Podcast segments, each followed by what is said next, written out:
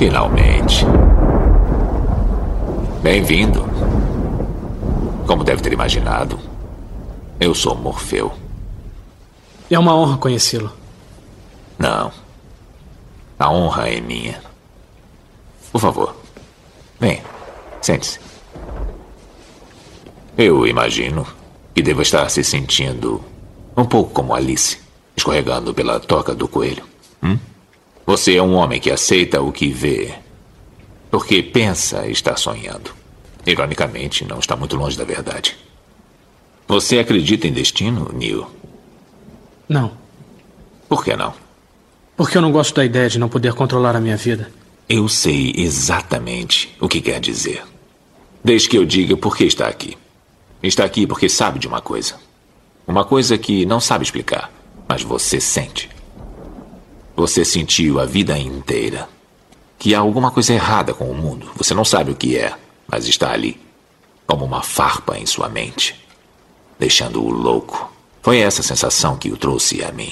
Você sabe do que eu estou falando? Matrix? Você quer saber o que é Matrix? Matrix está em toda parte. Está à nossa volta. Mesmo agora, nesta sala aqui. Você a vê quando olha pela janela ou quando liga a televisão. Você a sente quando vai trabalhar, quando vai à igreja, quando paga seus impostos. É o mundo que acredita ser real para que não perceba a verdade.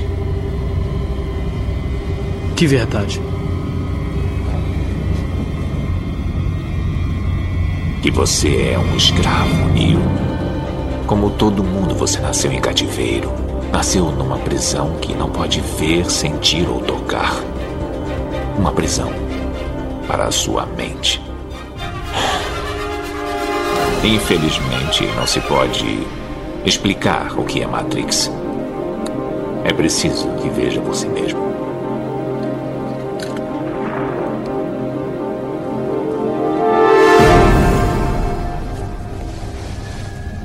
Esta é a sua última chance. Depois disto não haverá retorno. Se tomar a pílula azul, fim da história. Vai acordar em sua cama e acreditar no que você quiser. Se tomar a pílula vermelha, fica no País das Maravilhas. E eu vou mostrar até onde vai a toca do coelho.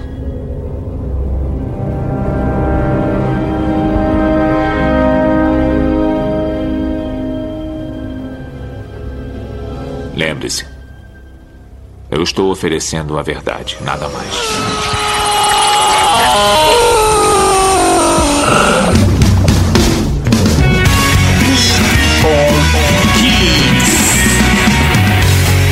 Episódio 83.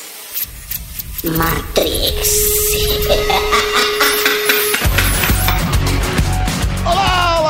Eu sou o Tato e a colher não existe. Agora sim. Aqui é o Calaveira, lá do Jurassicast, e a Trinity é feia pra caralho, velho. Caralho, velho, eu revi Matrix, olhei e falei, mano, eu comeria ela antes, agora é só o One Night Stand. Velho, Carrie-Anne Moss, ela é filha... Primeiro que ela é a filha do Fred Krueger, já tá errado isso aí. Irmão, a mulher é feia pra caralho. Não sei de onde que tirar que essa mulher era gostosa. Mas velho. todo mundo passaria o pipi, velho. Cara, na época, principalmente. Eu não passaria, velho, eu não passaria. Nem na balada? Velho, na balada, raras coisas eu não passaria o pipi, né? Fala, geeks, eu sou o Potter e eu tomaria a pílula vermelha. Olha só, velho. Fala aí, galera, estamos começando mais um WeAreGeeks Podcast. Eu sou o professor Mauri e pra mim o déjà vu sempre vai ser uma falha no Matrix. Cara, sempre. Sempre. É isso aí, geeks. Estamos aqui com uma equipe de ouro. Senhor Manuel Calaveira, do Jurassicast, o Senhor Potter, que também é de casa, mas é lá do Nerd Dice, para gravarmos sobre um tema épico que marcou todas as nossas vidas. Um tema geek pra caralho, um filme foda, Matrix. Só o primeiro.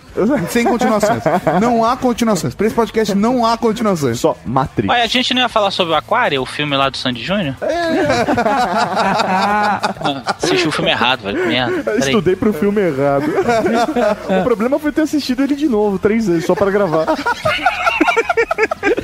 Mas antes de começar, velho, vamos dar a oportunidade pra senhor Calaveira fazer o seu jabá. Isso aí. Ai, queridos nerds do WeAreGeeks, eu sou lá do Jurassicast. Se vocês não me conhecem, se vocês não conhecem o Jurassicast, eu faço muita questão que vocês passem lá na nossa casa. Nós falamos de filmes, falamos de cultura em geral e qualquer coisa que me dá na cabeça. A grande verdade é essa, né? Mas a nossa veia, assim, a gente tem um carinho especial pra falar de filmes e tudo. É muito divertido, a gente faz uso de audiodramas, é bem legal, bem divertido.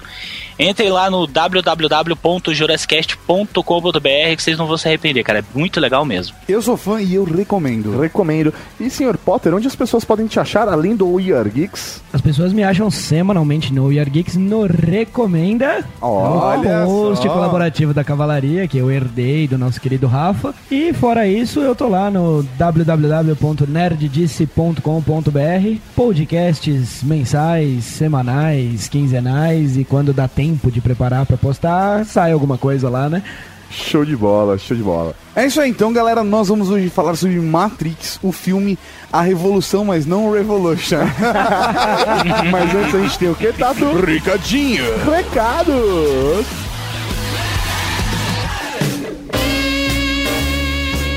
Recadinhos do coração. Coração não, caralho! Tá bom, recadinhos.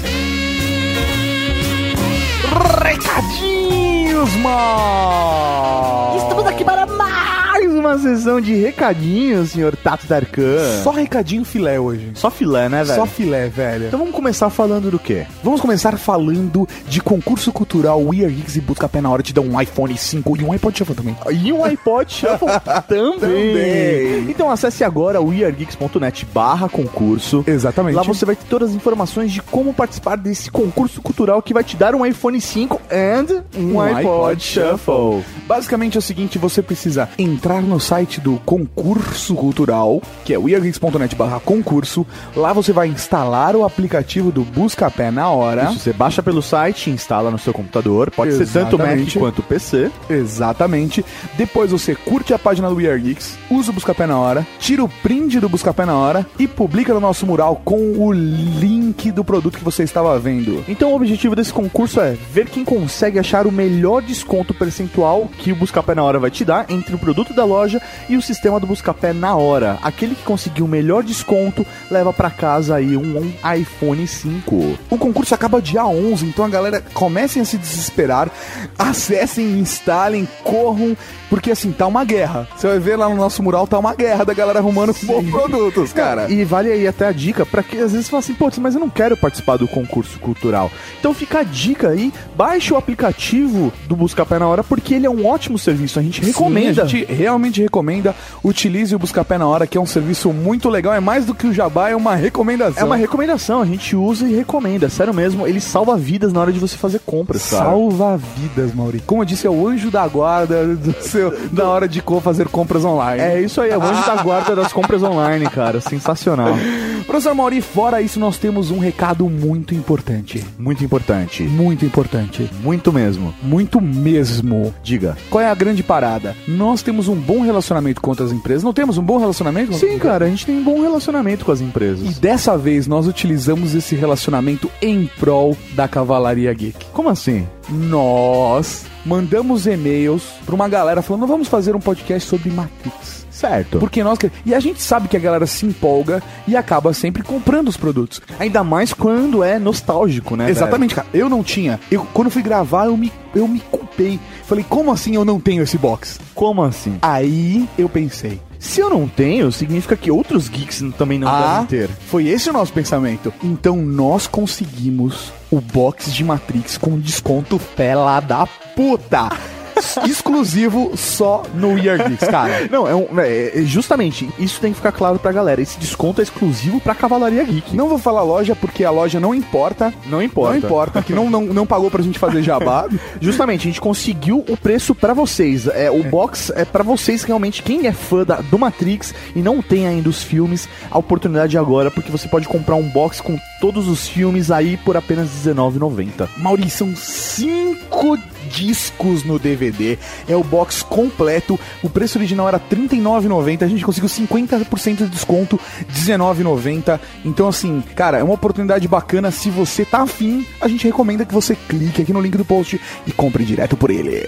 Detalhe, se você não quer DVD, também conseguimos um preço especial no Blu-ray. É verdade, de R$ 99,90 por R$ 79,90. 20% de desconto. Isso aí, só que no Blu-ray são 3 discos. É verdade, são 3 discos e no de DVD são 5 discos. O que tem nesses 2 discos adicionais, eu não sei. Não sei, mas vou comprar para saber. E fique atento, você que está baixando o podcast, essa promoção ela só será válida durante 2 dias.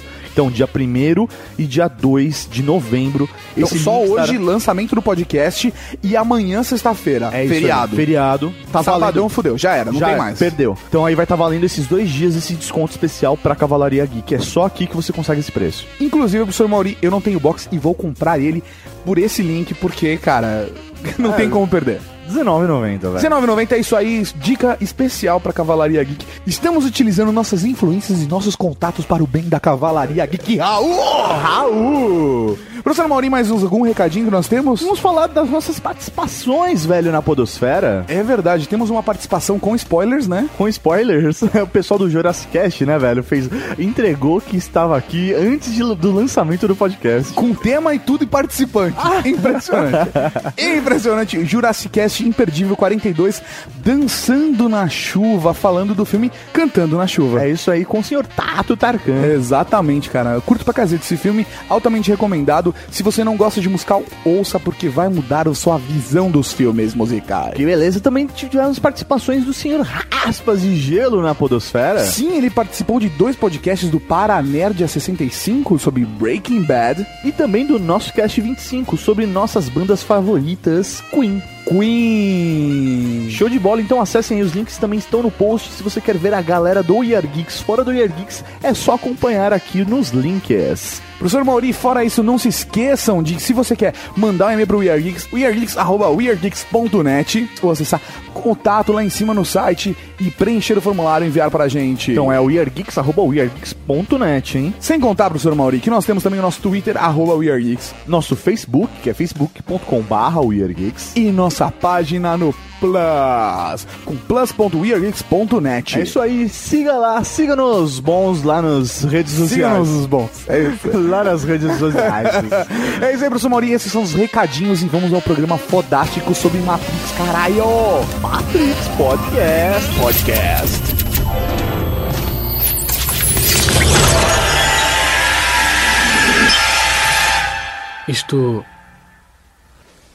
Isto não é real? O que é real? Como se define real? Se você se refere ao que pode sentir, cheirar, provar e ver, então real são apenas sinais elétricos interpretados pelo seu cérebro. Este é o mundo que você conhece. O mundo como ele era no final do século XX. Ele existe hoje apenas como parte de uma simulação neurointerativa que chamamos de Matrix. Você tem vivido em um mundo de sonho. Este é o mundo como existe hoje.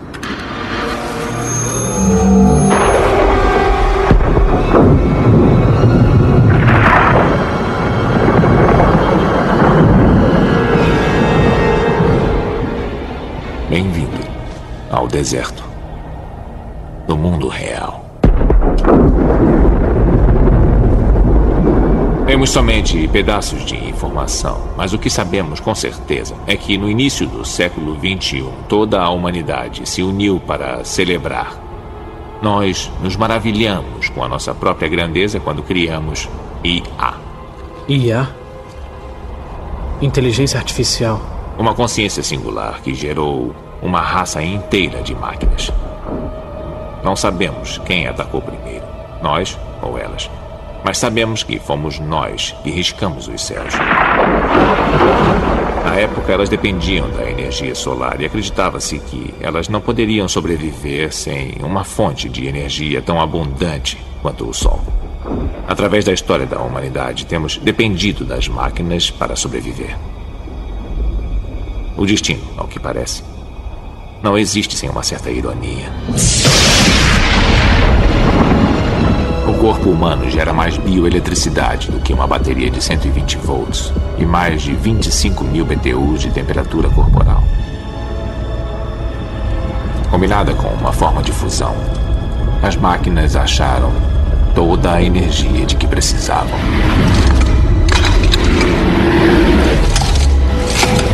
Há campos, Neo, campos sem fim, onde nós, seres humanos, não nascemos mais. Somos cultivados.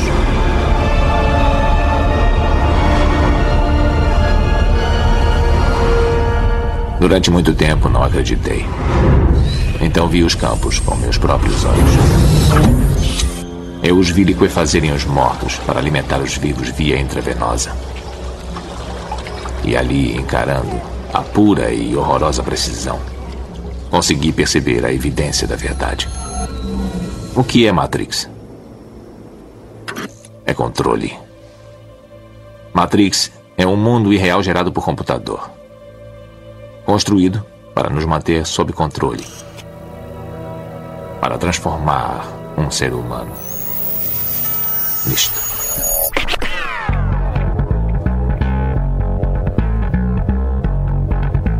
Beleza! Vamos falar de Matrix, o filme que revolucionou o cinema para mim. Só um comentário. Se você não assistiu Matrix, a gente vai falar de qualquer coisa aqui. Vai ter spoiler mesmo e foda-se.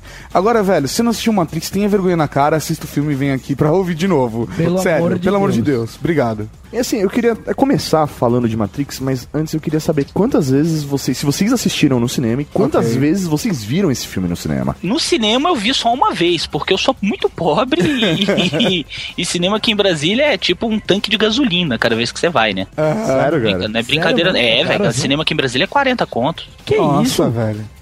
Tô te falando.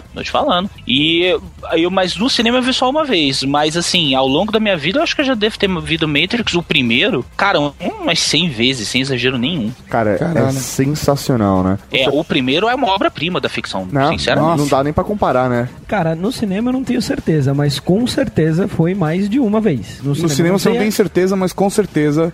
Não tenho certeza de quantas, mas foi mais de uma. Entendi. Cara, eu me lembro de sair do cinema e já comprar ingresso pra próxima sessão, cara. Sério, velho? Sério. Eu assisti duas vezes seguidas esse filme. Eu fui no cinema algumas vezes pra assistir Matrix, cara. E todas as vezes eu saí do cinema e falei, caralho, que foda, eu preciso ver isso de novo. Assim, eu me lembro de ter ido, acho que até acabar, tipo, a sessão mesmo. Nunca mais passar no cinema. Eu me lembro de ter assistido pelo menos 3 vezes no cinema. Só no cinema eu assisti pelo menos 3 vezes, sendo que 2 foi, tipo, uma em seguida da outra, sabe? Já saí, comprei o ingresso pra próxima sessão e já entrei na fila pra assistir de novo. Cara, o que eu acho que pra mim queimou um pouco Matrix, que faz com que não seja um filme tão forte, eu acredito, pra galera, é que ele teve continuação. Porque essa parada da indústria do cinema, de forçar uma trilogia com a parada, sabe? Não foi um filme planejado pra ter trilogia na minha cabeça, eu não consigo enxergar isso. Ele é perfeito do começo ao fim, e depois disso eles tiveram que colocar situações e não tiveram a genialidade de reproduzir a coisa mais foda do primeiro filme, que é toda aquela questão filosófica, profunda, as referências a outras obras e aquele ar claustrofóbico que fica durante o filme. As continuações ficaram simplesmente a parte lúdica, fantasiosa. Então não conseguiu trazer, não conseguiu criar, na verdade, uma obra completa. O primeiro é completo. A segunda e a terceira parte, cara, eu arrisco a dizer que ficaram só a questão estética do filme mesmo. Né? É isso aí. Porque se preocupava-se muito mais com a estética do filme do que com a história, com o roteiro, por assim dizer, né? Mas vocês não se sentiriam... vocês não ficariam com a sensação de, putz, poderia ter mais um se não tivesse tido? Sim, mas se tivesse sido só Matrix e Animatrix, pra mim tava bom. A Animatrix era legal, cara. Eu ficaria muito mais feliz de ter ficado com o desejo de queria mais... do que ter visto o Revolutions e o... Nem lembro os nomes, mano. Era o Revolution e eu também esqueci o nome. Reloaded e Revolution. Reloaded e Revolution. Reloaded é o segundo, Revolution é o terceiro. Mas o Animatrix é do caralho. Sensacional. Animatrix é um spin-off maravilhoso, né, cara? Sim. Agora, assim, pra vocês, pelo menos, quando eu saí do cinema, eu saí, velho, isso daqui é sensacional. Mas a primeira vez que eu assisti, eu não conseguia entender, eu não consegui ganhar o porquê eu achei sensacional, sabe? Aquela coisa... meu, eu preciso literalmente ver de novo pra ver detalhes e entender o porquê eu achei tão foda. Cara, eu descobri assim, eu saí do cinema e eu sabia o porquê eu achava muito foda. As referências, na verdade, é o pensamento filosófico de Platão, a história da caverna de Platão. Mito da caverna. É, o mito da caverna ficou muito forte pra mim logo depois da primeira vez que eu assisti. Sabe, a brincadeira de somos todos escravos, estamos todos iludidos, entendeu? E a Matrix está na frente de todo mundo e ninguém enxerga. Isso é o fantástico. Algumas questões de linguagem pra mim também me impressionaram muito. Por exemplo, a característica de toda vez que eles estão dentro da Matrix, desde o começo do filme, a primeira cena que tá o Neo no computador, ou que ele tá encontrando a Trinity pela primeira vez, ou aquela cena foda, a primeira cena da Trinity que ela soca os policiais e mata todo mundo. Aquilo já é um chute no estômago da pessoa que tá assistindo o filme. Sim, a primeira cena em si já deixa com dúvidas o suficiente pra te segurar o resto do filme, mas eu gosto da brincadeira onde ele coloca um matiz mais esverdeado em todas as cenas que estão dentro do Matrix, e fora você tira esse matiz esverdeado. Ele coloca um azulado. Isso que eu falei, é azulado. E da mesma maneira com que mostra muito, tipo, defeito de pele, a maquiagem é muito mais pra mostrar defeito do que pra deixar a pessoa bonita, sabe? Embonecada, todo mundo na Matrix é meio embonecado, né? E tem essa... É a Barbie da vida, né? Exatamente. E, por exemplo, a Trinity mesmo, na cena que ela tá indo ver o Neo a primeira vez, que eles estão na balada, mostra tipo uma verruga nas costas dela, sabe? Dá pra você... Ai, velho, que nojo, aquela verruga cabeluda, velho.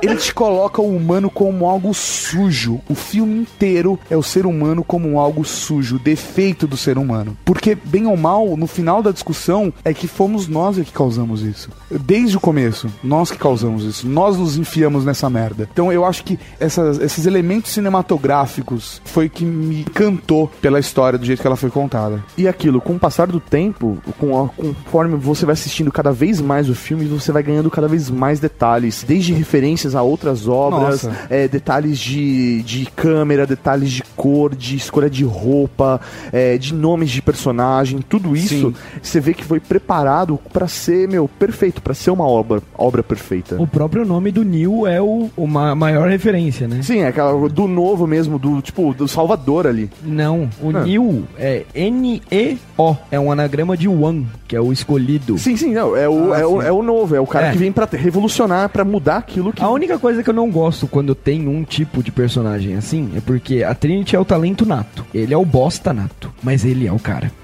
Exatamente. É foda. A Trinity é bem mais foda do que o Neo, mas não tem o que fazer, né, cara? Ele não... para balas com a mão. Morpheus, que é uma referência direta ao deus dos sonhos, do mundo dos sonhos. Sim, ou até a própria Trinity mitológica, né? A Trinity do, velho, é o Filho e o Espírito Santo, né, velho? Então é a Trinity, velho. É a mãe. Trindade. É a Santa Trindade, é isso mesmo, cara. Você vê que existe toda essa preocupação filosófica, religiosa, né, na construção do filme.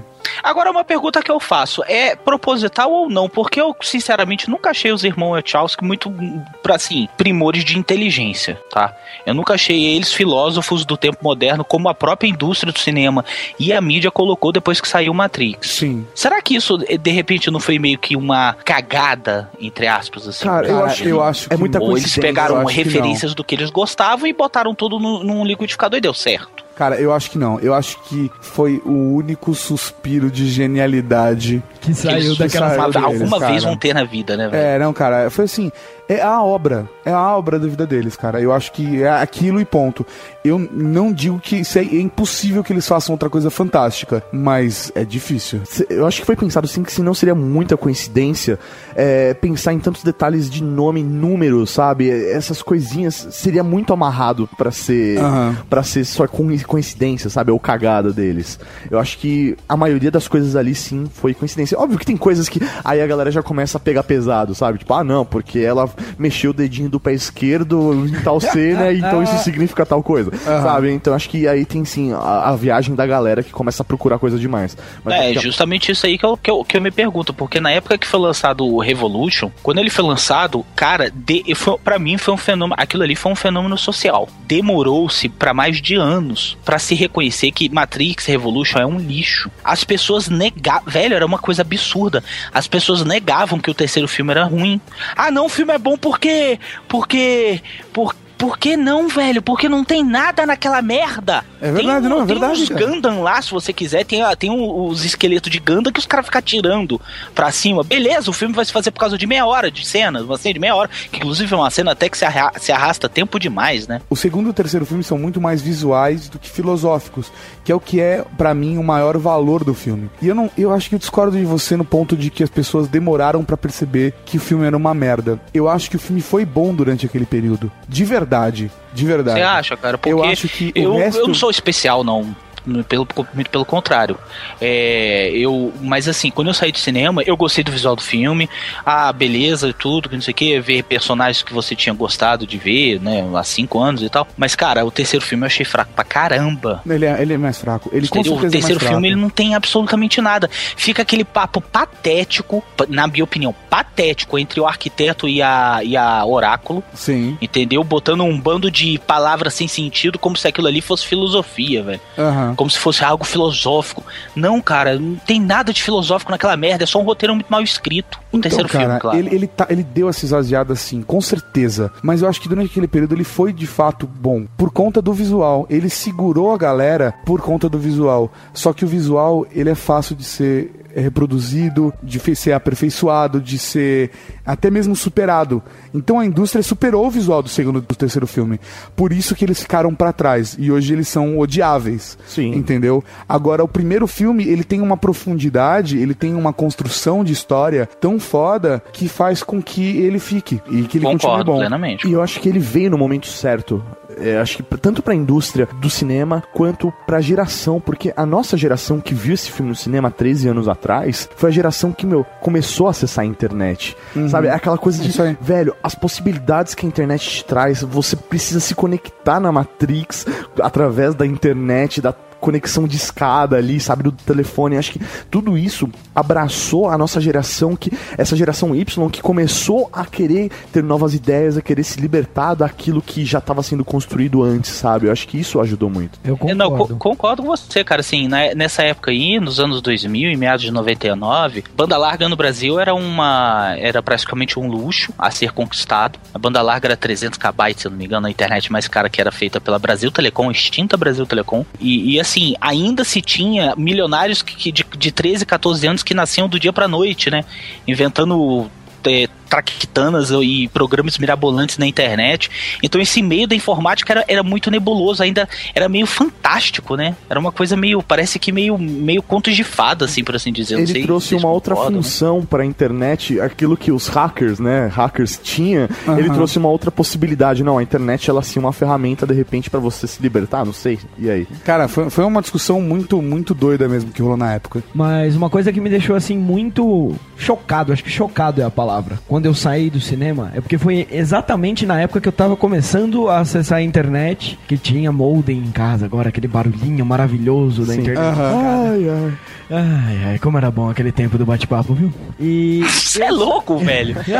Levar uma noite pra abrir uma foto pornô, você é maluco, cara. E correu o risco. Não era bom não, velho, aquilo era horrível. E correu o risco de ser um traveco aquela loira. E aí, tipo, eu saí do cinema me questionando. Tipo, isso pode ser verdade? Caralho, né? Eu saí me questionando, tipo, eu saí numa vibe meio psicótica do filme. Até onde isso pode ser real? Será que o meu Pentium 2, ele consegue fazer uma Matrix? Será que se eu enfiar um cabo de rede no cu, eu vou aprender como que fuma rápido? Eu vou poder ligar pra minha namorada sem gastar nada? Cara, mas pra mim um dos pontos principais do filme que faz com que ele seja muito foda é a cena de abertura. Porque ele te gera um questionamento que te segura até o final do filme. Eu falo, meu, que merda é essa? Exatamente. O que acontece? Começa com a cena da Trinity, que ela tá num hotel, aparentemente acompanhando o Neo, atrás do Neo, buscando informações do Neo, algo do gênero, que é a discussão que ela tem na linha ali, né, quando tá logo no começo, e os agentes em cima dela. A mina vai, mata todos os caras, que até parece os agentes do tipo... Eu pensei que era pra você chamar a gente, né? Ele cobra pro policial chamar os agentes e ele fala, mas é só uma garota, eu mandei 2 unidades, eles já devem estar descendo. Aí o cara fala, não, eles já devem estar mortos.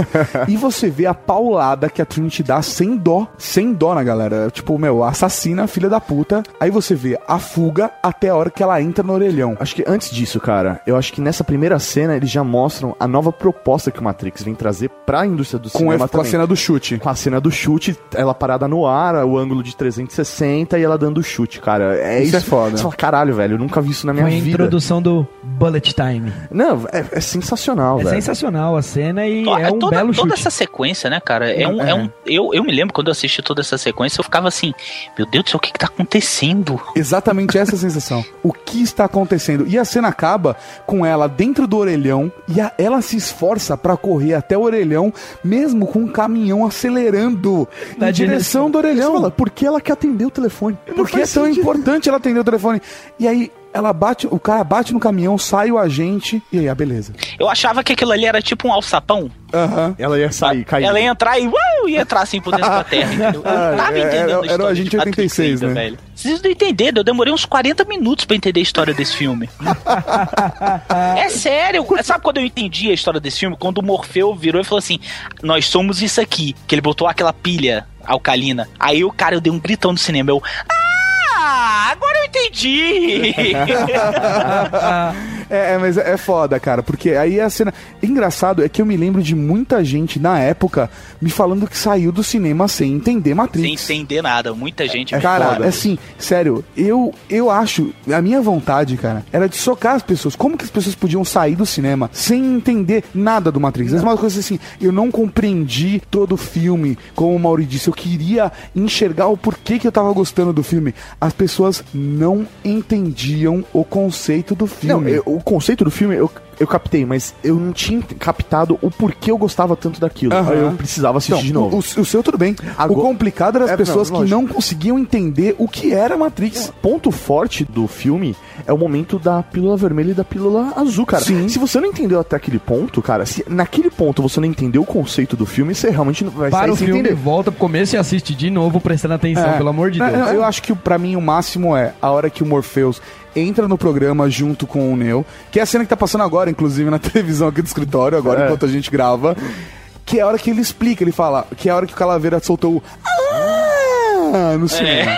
Que é a hora que ele fala assim, então, você já viu ele saindo daquela glosma lá toda, ele caindo no esgoto, ele sendo salvo, aí ele falando que você nunca usou os olhos, aí você, meu Deus, o que tá acontecendo? Aí ele entra naquela tela branca foda e fala, o que acontece? Você está dentro de um programa de computador. Beleza, check it, passa. A humanidade... Você não está, na verdade, em 1999. Você está em 2199. A humanidade criou a inteligência artificial, cagou tudo, nós destruímos o céu, as máquinas usam a gente como uma bateria. Entendeu? Entendi. Checked. Passa. Então a humanidade vive dentro de uma realidade simulada, né? De um simulacro. Uhum. Simulacro? Que palavra bonita. Né? Obrigado. Vivem dentro desse simulacro. Você inventou agora, vai. Não existe de fato. Pode procurar no dicionário. Que na verdade é um artifício das máquinas para manter a humanidade sob controle. Entendeu? Checked. Passou e assistiu o filme. Entendeu, Matrix? As pessoas não entendiam a primeira parte. Mas, cara, você sabe que isso foi o primeiro sinal. O primeiro sinal? Mas foi um dos primeiros sinais pra eu pensar, ok, eu preciso trocar de amigos. Sério? Porque muitos amigos meus de quando eu tinha meus 13 anos... Eu assisti com 13 anos esse filme. 12, 13 anos. Eu saí, caralho, Matrix é um filme foda, não sei o que. Eu não entendi o filme. Como assim você não entendeu? Achei muito complicado aquele negócio, computador, plug, não, muito difícil. É triste. Cara, eu falei, meu Deus, como assim? Infelizmente, é o público que bate palma pro Crepúsculo, né, velho? É mais ou menos por aí. É como diz Honest Movie, é o filme feito pra garotas que são muito burras pra entender Jogos Vorazes.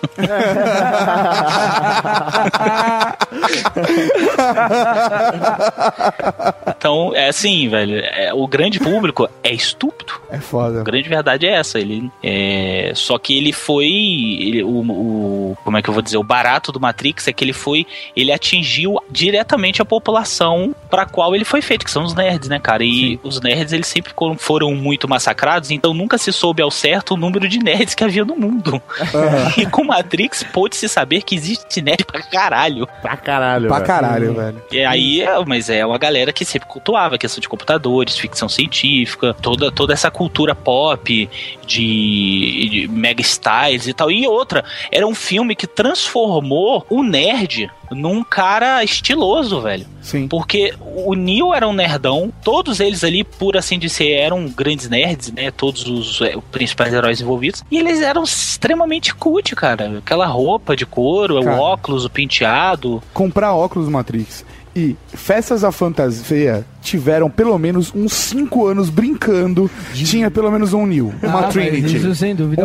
Tem até hoje, É, cara, assim, virou um clássico, ponto. É muito bom, cara. Eu tive um óculos de sol da Matrix. Aí, velho. E era super delicado, né? Porque ela era armação fininha, era, velho, foda isso. Não, eu perdi ele de uma forma meio tensa, mas eu tive um óculos. Olha só, nós temos aqui uma foto que está no post pra vocês. Que está no post. Ah, pode pôr. Do Sr. Potter Infanto. Infanto, exatamente. Um jovem infanto. Padawan. Essa daqui é alguém da sua família? Não. É sério? Cadê? Eu quero ver essa foto. É ex-namorada? Não. Entendi. Tá lá ele com um óculos de Matrix. Vocês vão ver, tá um link no post. Cara, eu acho que isso fez até com que as pessoas no shopping andando de sobretudo. Ah, é, cara. Nossa, era absurdo, velho, isso. Eu não sei em Brasília. Aqui em Brasília tem um shopping muito, muito famoso, que é o Shopping X, que eu não vou falar o nome, né? É isso aí, porque não tá pagando. Ele fica ali no centro de Brasília, cara, e lá tem uma galerinha meio grunge. Sabe aquela galera grunge que usa bota de 350, 400 reais, uma coisa assim? É, bem grunge. Então, o que lê Karl Marx, mas sai com iPhone, é umas coisas meio loucas. E aí, aqui tem um shopping desse cara, na época do Matrix era foda, porque era todo mundo sobretudo preto naquela porra daquele shopping, eu ficava meio com medo, assim, sabe? Cara, isso é uma coisa que eu não sentia muita vontade, não. Que agora eu me toquei, lembra aquela parada da linguagem cinematográfica que eu tava falando de mostrar os defeitos no rosto das pessoas?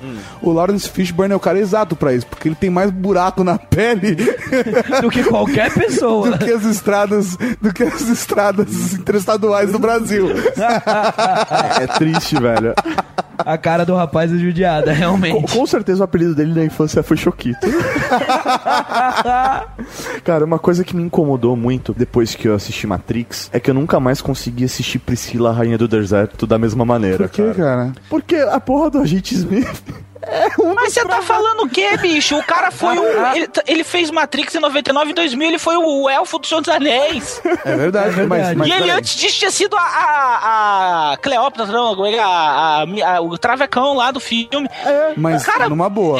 Deu um conflito na cabeça de muita gente. Mas deu um pan, velho. Ele como Aaron no Lord of the Rings não tá tão claro, assim, não tá tão perceptível o link com o Agente Smith quanto na Priscila, Rainha do Deserto.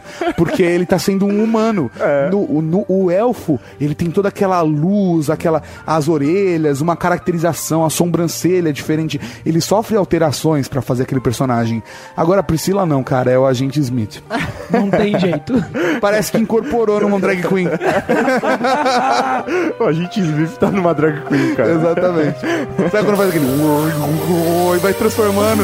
Aí de repente apareceu um vestido rosa e ele olhou pra baixo e falou, foda-se.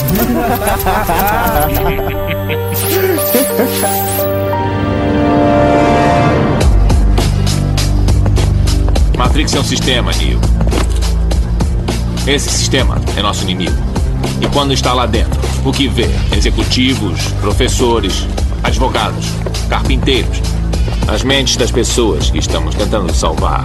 Mas até que o façamos, essas pessoas continuam sendo parte do sistema. E isso as torna nossas inimigas. Deve entender. E a maioria dessas pessoas não está pronta para ser desplugada. E muitas estão tão habituadas, tão irremediavelmente dependentes do sistema, que irão lutar para protegê-lo. Estava me ouvindo, Neo? Ou estava olhando para a mulher de vermelho? Eu estava... Olhe de novo. Congele.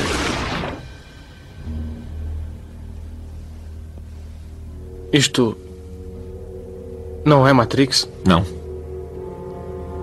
É outro programa de treinamento projetado para ensinar uma coisa.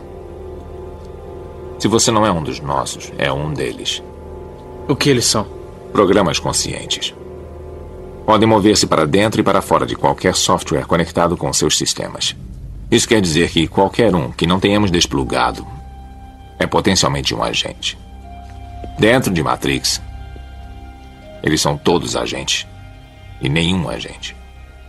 Sobrevivemos nos escondendo e fugindo deles. Mas eles são os porteiros. Vigiam todas as portas e têm todas as chaves, o que significa que cedo ou tarde, alguém vai ter que combatê-los. Alguém. Não vou mentir para você, Neo. Todos os homens e mulheres que se opuseram aos agentes, todos os que os combateram estão mortos. Mas onde eles falharam, você vai ter êxito. Por quê? Eu já vi um agente derrubar um muro de concreto. Já vi homens esvaziarem suas armas contra eles e só atingirem o ar.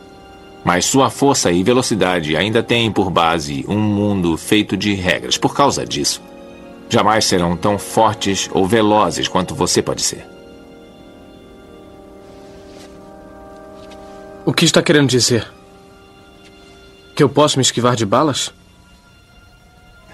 Não, Neo. Eu estou dizendo que quando estiver pronto, não vai precisar.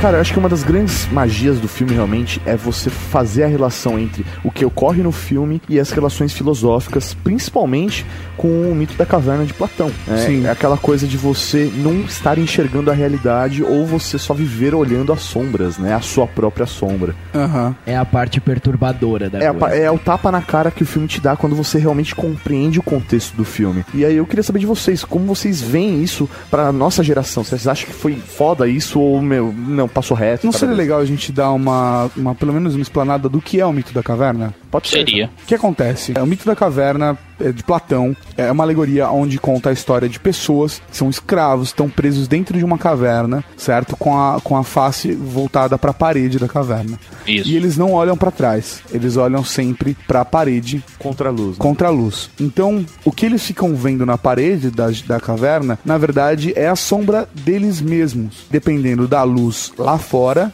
na porta da caverna, as projeções se mudam. E a vida toda dessas pessoas é baseada em cima dessas projeções, dessas sombras que eles estão vendo. As discussões, as brigas, as alegrias, é tudo em cima dessas projeções, que são eles mesmos. Eles não se conhecem, eles só conhecem as suas projeções. E, na verdade, a grande relação com Matrix aí vem muito dessa questão de você tomar a pílula vermelha ou azul, de você se voltar, né? Não parar de olhar para as sombras e virar aí e olhar para a luz e passar a enxergar o que realmente é, e é passar a utilizar os seus olhos, né? Que vem até a referência do filme que ele fala, seus olhos estão doendo porque você nunca utilizou eles. Você nunca usou eles. É importante também dizer que, assim, não só a si mesmos que os prisioneiros não reconheciam, mas eles também não sabiam como era o mundo exterior. Eles só viam as sombras do mundo exterior e ruídos que eles não sabiam identificar o que eram. Uhum. E eles ficavam muito intrigados com aquilo. Aí o mito continua. Até a hora que um homem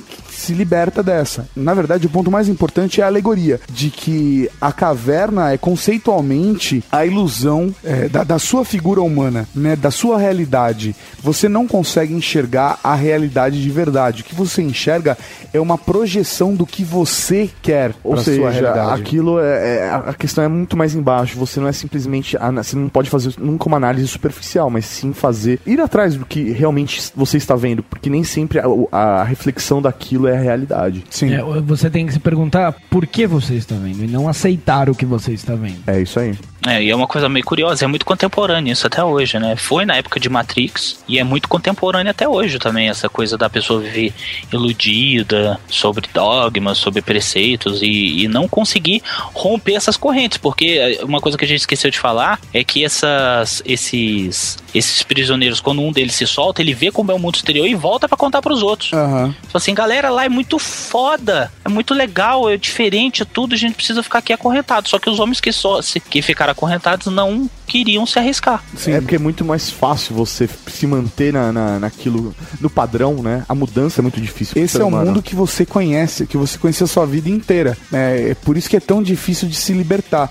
Até essa referência que tem, que o Morpheus diz que existe uma regra de não libertar pessoas adultas, né, da Matrix. Sim, porque é um choque muito grande pro cérebro. É muito grande, você não consegue conceber. Enfrentar. E assim, fora esse ponto, existem várias referências muito fodas na temática do filme com o mundo dos sonhos, como a gente falou, do Morpheus, o lado religioso, como a Trinity, a questão das pílulas, que ele até fala de você entrar no mundo das maravilhas, né, relacionado a Alice. É, e até o Coelho Branco, cara. O Coelho, Coelho Branco. Muito bom, de Alice nos Países das Maravilhas, Alice através do espelho, que é aquela cena que ele tá sentado e ele toca, tem o espelho se molda, ele toca, e aí tem todo aquele discurso que o Morpheus faz enquanto ele é desconectado da Matrix. Sim, que aí é a hora que eles estão rastreando onde o corpo dele tá dentro da farm de humanos. Que eu acho esse lance da farm de humanos foda pra caralho. É muito foda. Mas,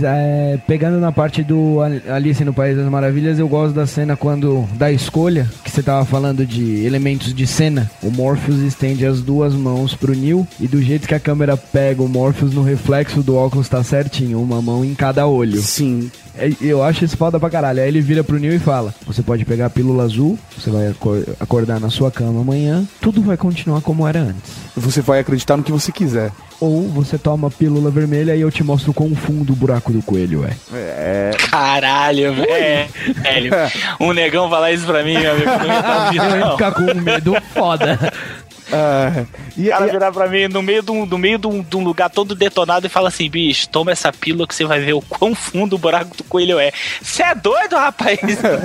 Quer dizer que você vai até lá? É doido, você? Eu não quero ver isso, não. Ninguém vai vasculhar o buraco do meu coelho, não. Coelhinho, se eu fosse como tu.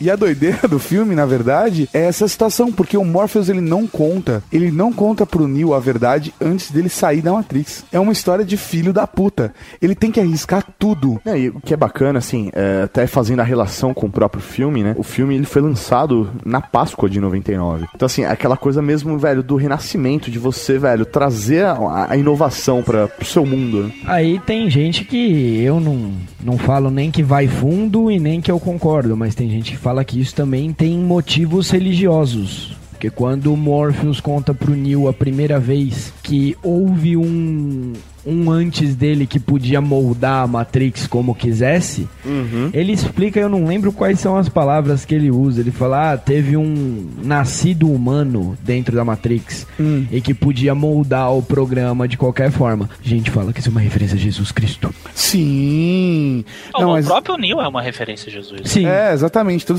essa história de O Escolhido... Ele ressuscita no final do filme.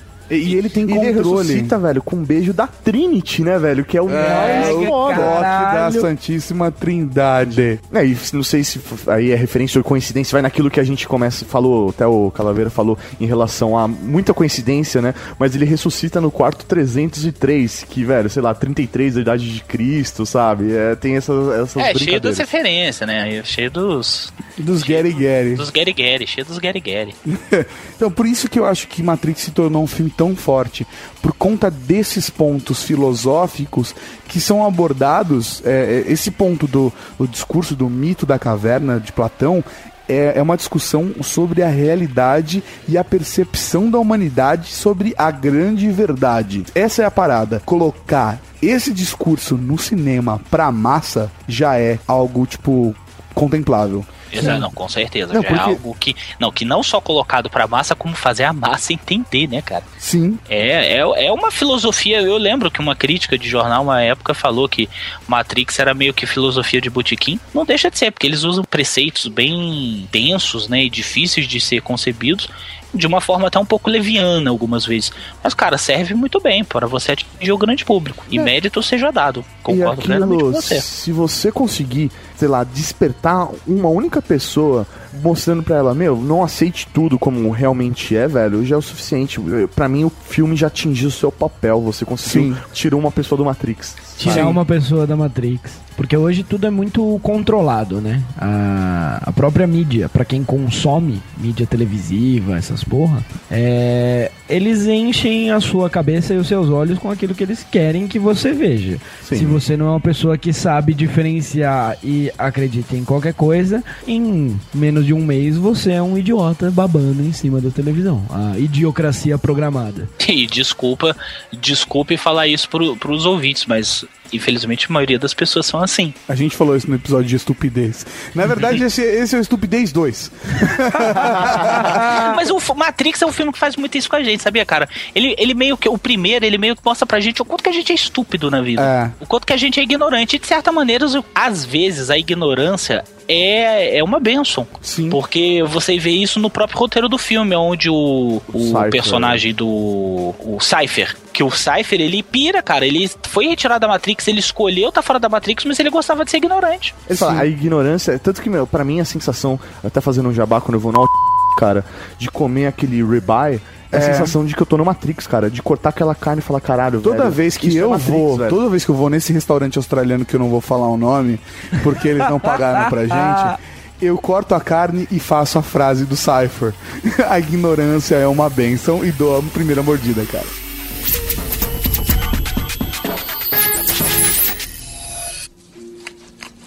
Temos um trato, Sr. Reagan? Olha... Eu sei que esse filé não existe. Eu sei que o que eu ponho na minha boca... Matrix diz ao meu cérebro que é... suculento e delicioso. Depois de 9 anos... Sabe o que eu percebo?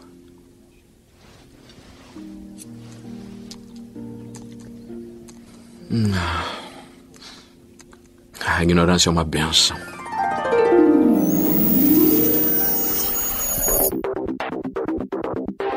Para algumas pessoas, a verdade, ela não é aceita. A pessoa não é forte o suficiente para saber lidar com a verdade. Ela prefere ter a ignorância, porque aí é muito mais fácil de você encaminhar, correr sua vida, né? Sim, sim. É muito mais fácil esquecer a verdade. E aí, pra mim, são esses 3 pilares de Matrix.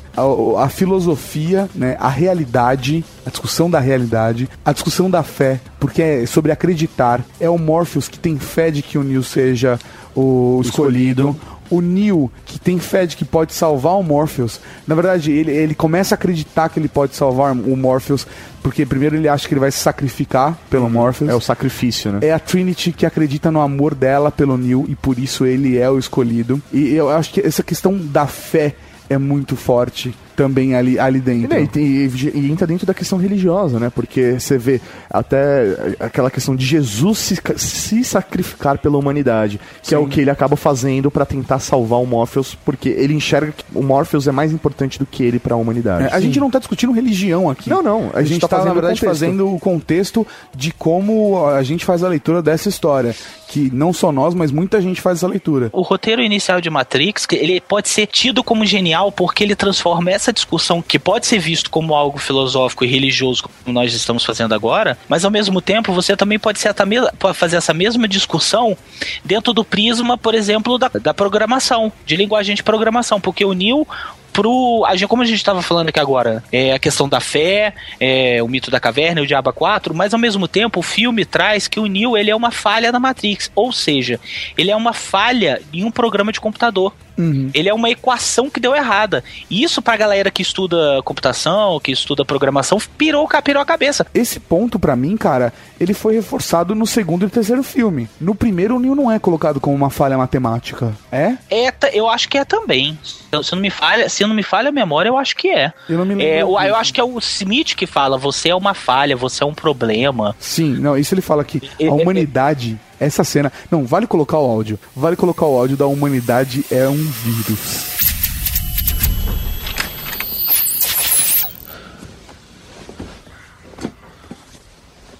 Gostaria de lhe contar uma revelação que tive durante o meu tempo aqui. Ela ocorreu quando tentava classificar sua espécie. Descobri que vocês não são realmente mamíferos. Todo mamífero deste planeta instintivamente desenvolve um equilíbrio natural com o meio ambiente, mas os humanos não. Vocês vão para uma área e se multiplicam.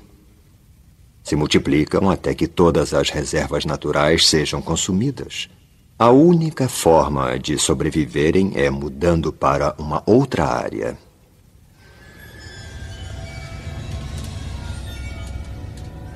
Há um outro organismo neste planeta que segue o mesmo padrão. Sabe o que é? Um vírus. Os seres humanos são um mal.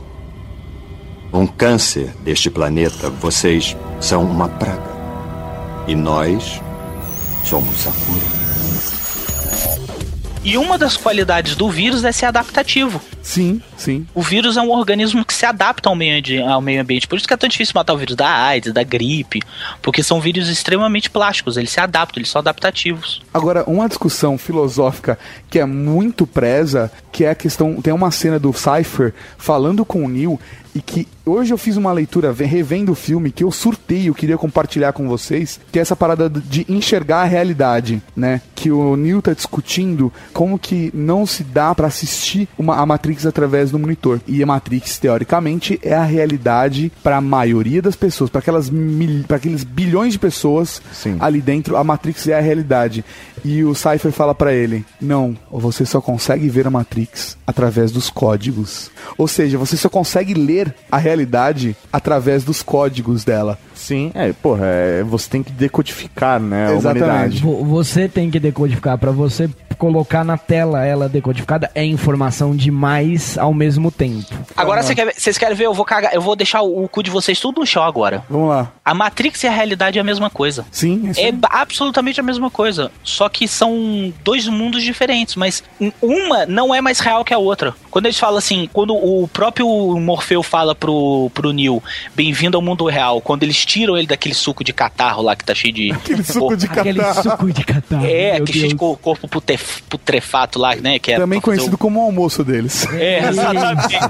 E ele fala, bem-vindo ao mundo real. Na verdade, aquilo ali é um equívoco, porque a Matrix é o mundo real. É tão real quanto, né? É tão real quanto, porque eles fazem assim, o Morfeu faz essa indagação pro Neo, fala assim, o Morfeu, o Cypher, falou assim, o que é a Matrix? São impulsos nervosos que levam pro seu cérebro todos os sinais do meio ambiente. Então você tem, ela bota o sinal no teu cérebro do vento, da sensação térmica, do sabor da carne, a mesma coisa, só que isso aqui no mundo real que a gente vive, isso é feito pelos nossos neurônios, pelas sinapses nervosas, pelo laboratório químico que é o nosso corpo.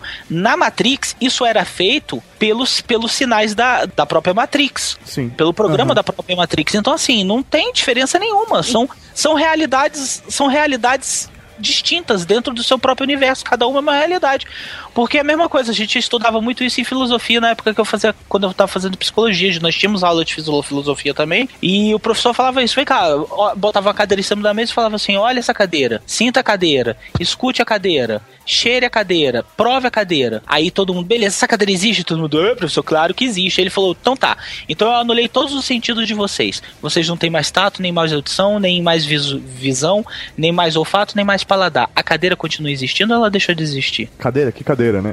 Justamente, sacou? Desculpa, eu não ouvi sua pergunta.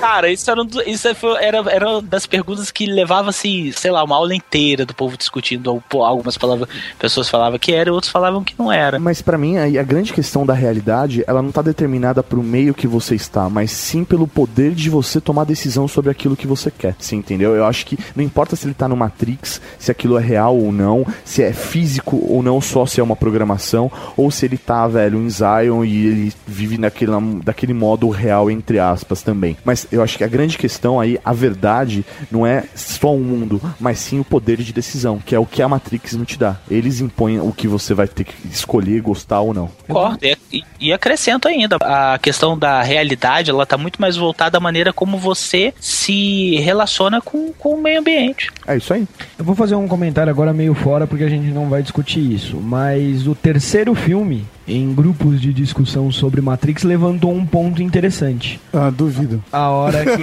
Não, um ponto interessante assim, um questionamento que não enriquece em nada o filme, não torna o filme melhor, mas foi um questionamento de e se? Ah. A hora que o Neo e a Trinity estão dentro do deslizador indo pra cidade dos robôs, que voam as bombinhas robôs, o Neo tá cego, mas ele consegue ver, ele consegue perceber todas as máquinas, e aí ele estica a mão e os robozinhos começam a estourar. Aham. Muita gente discutiu que a realidade onde eles estão é uma Matrix que já deu errado. Não, aquela ali tá... Não, isso aí... É Matrix do Matrix.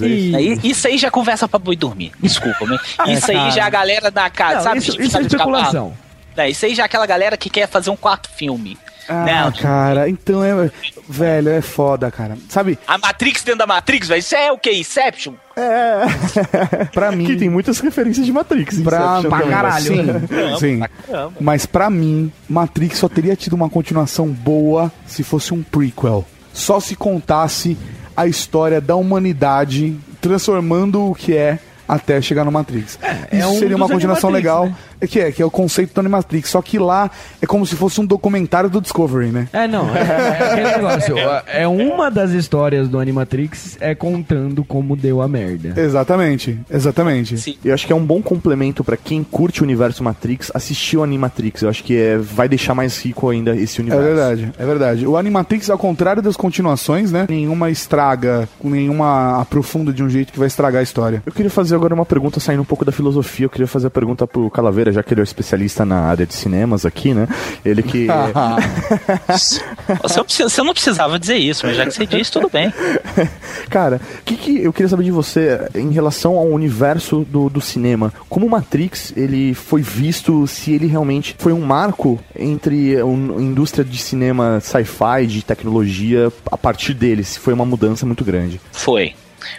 Matrix, ele iniciou, pode-se dizer que o conceito de Matrix, ele iniciou uma nova era no cinema, no cinema mundial, no cinema contemporâneo. Toda a questão mesmo da estética, alguns efeitos visuais, como, por exemplo, aquele efeito de câmera parada e tudo, e se deu mais atenção, e voltou-se a se dar atenção aos filmes de ficção científica, né?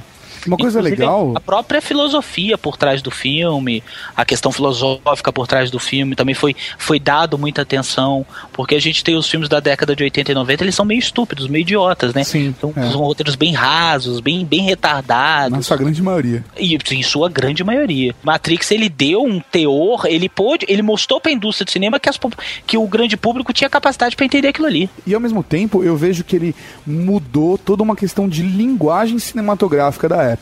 Exatamente. Tanto o ponto, por exemplo, das cenas de ação, de como as cenas de ação foram feitas, usando aquela técnica de 360 graus de câmeras para poder frisar a imagem e dar um giro diferente. Isso. Que é um efeito relativamente simples de se fazer. Sim, isso aí. O uso de cabos, apesar de, por exemplo, você ver, sei lá, o Tigre e o Dragão, também tem uso de cabos, é uma história fantasiosa.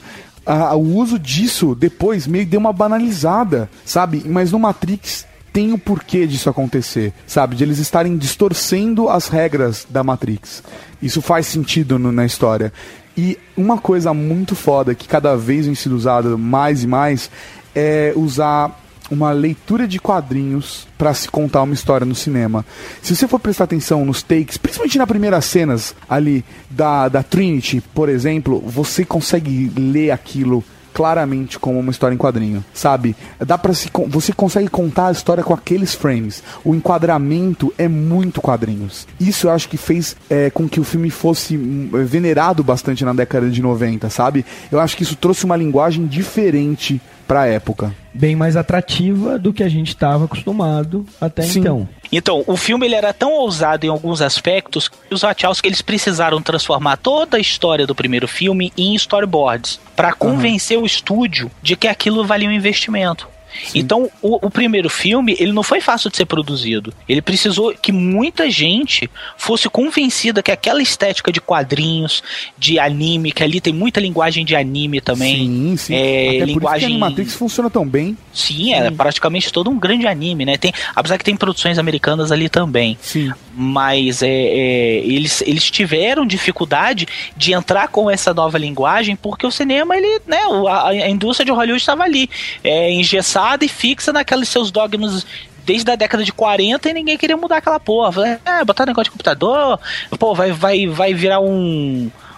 Teve um filme sobre uma história meio parecida, até com o 007, o cara que fez o 007. Um filme antigo, cara, da década de 80, eu esqueci o nome agora. Eu não sei que no final era uma máquina de realidade virtual, enfim, eu acho que até lá pro final do programa eu consigo lembrar.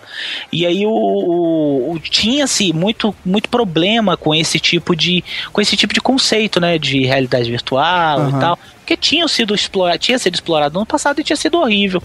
E eles tiveram um trabalhão, cara, para convencer os diretores, convencer os produtores, para falar a verdade, os estúdios, de que aquilo valia a pena investir. Porque era aquela coisa, era muito moderno, era moderninho demais. Eles usavam conceitos de quadrinhos, cara. Porra, que merda é essa? Esses dois retardados, porque os Wachowski são dois retardados. Sim. Esses dois retardados estão vindo aqui. Hoje eles são um casal de retardados, mas continuam sendo retardados. Você olha pra cara dele e você fala, bicho, esse bicho é um retardado. Aí ele chega na minha sala e fala, eu quero $200 milhões pra fazer esse filme. Aí o cara, do teu rabo que eu vou fazer o filme. Do teu cu.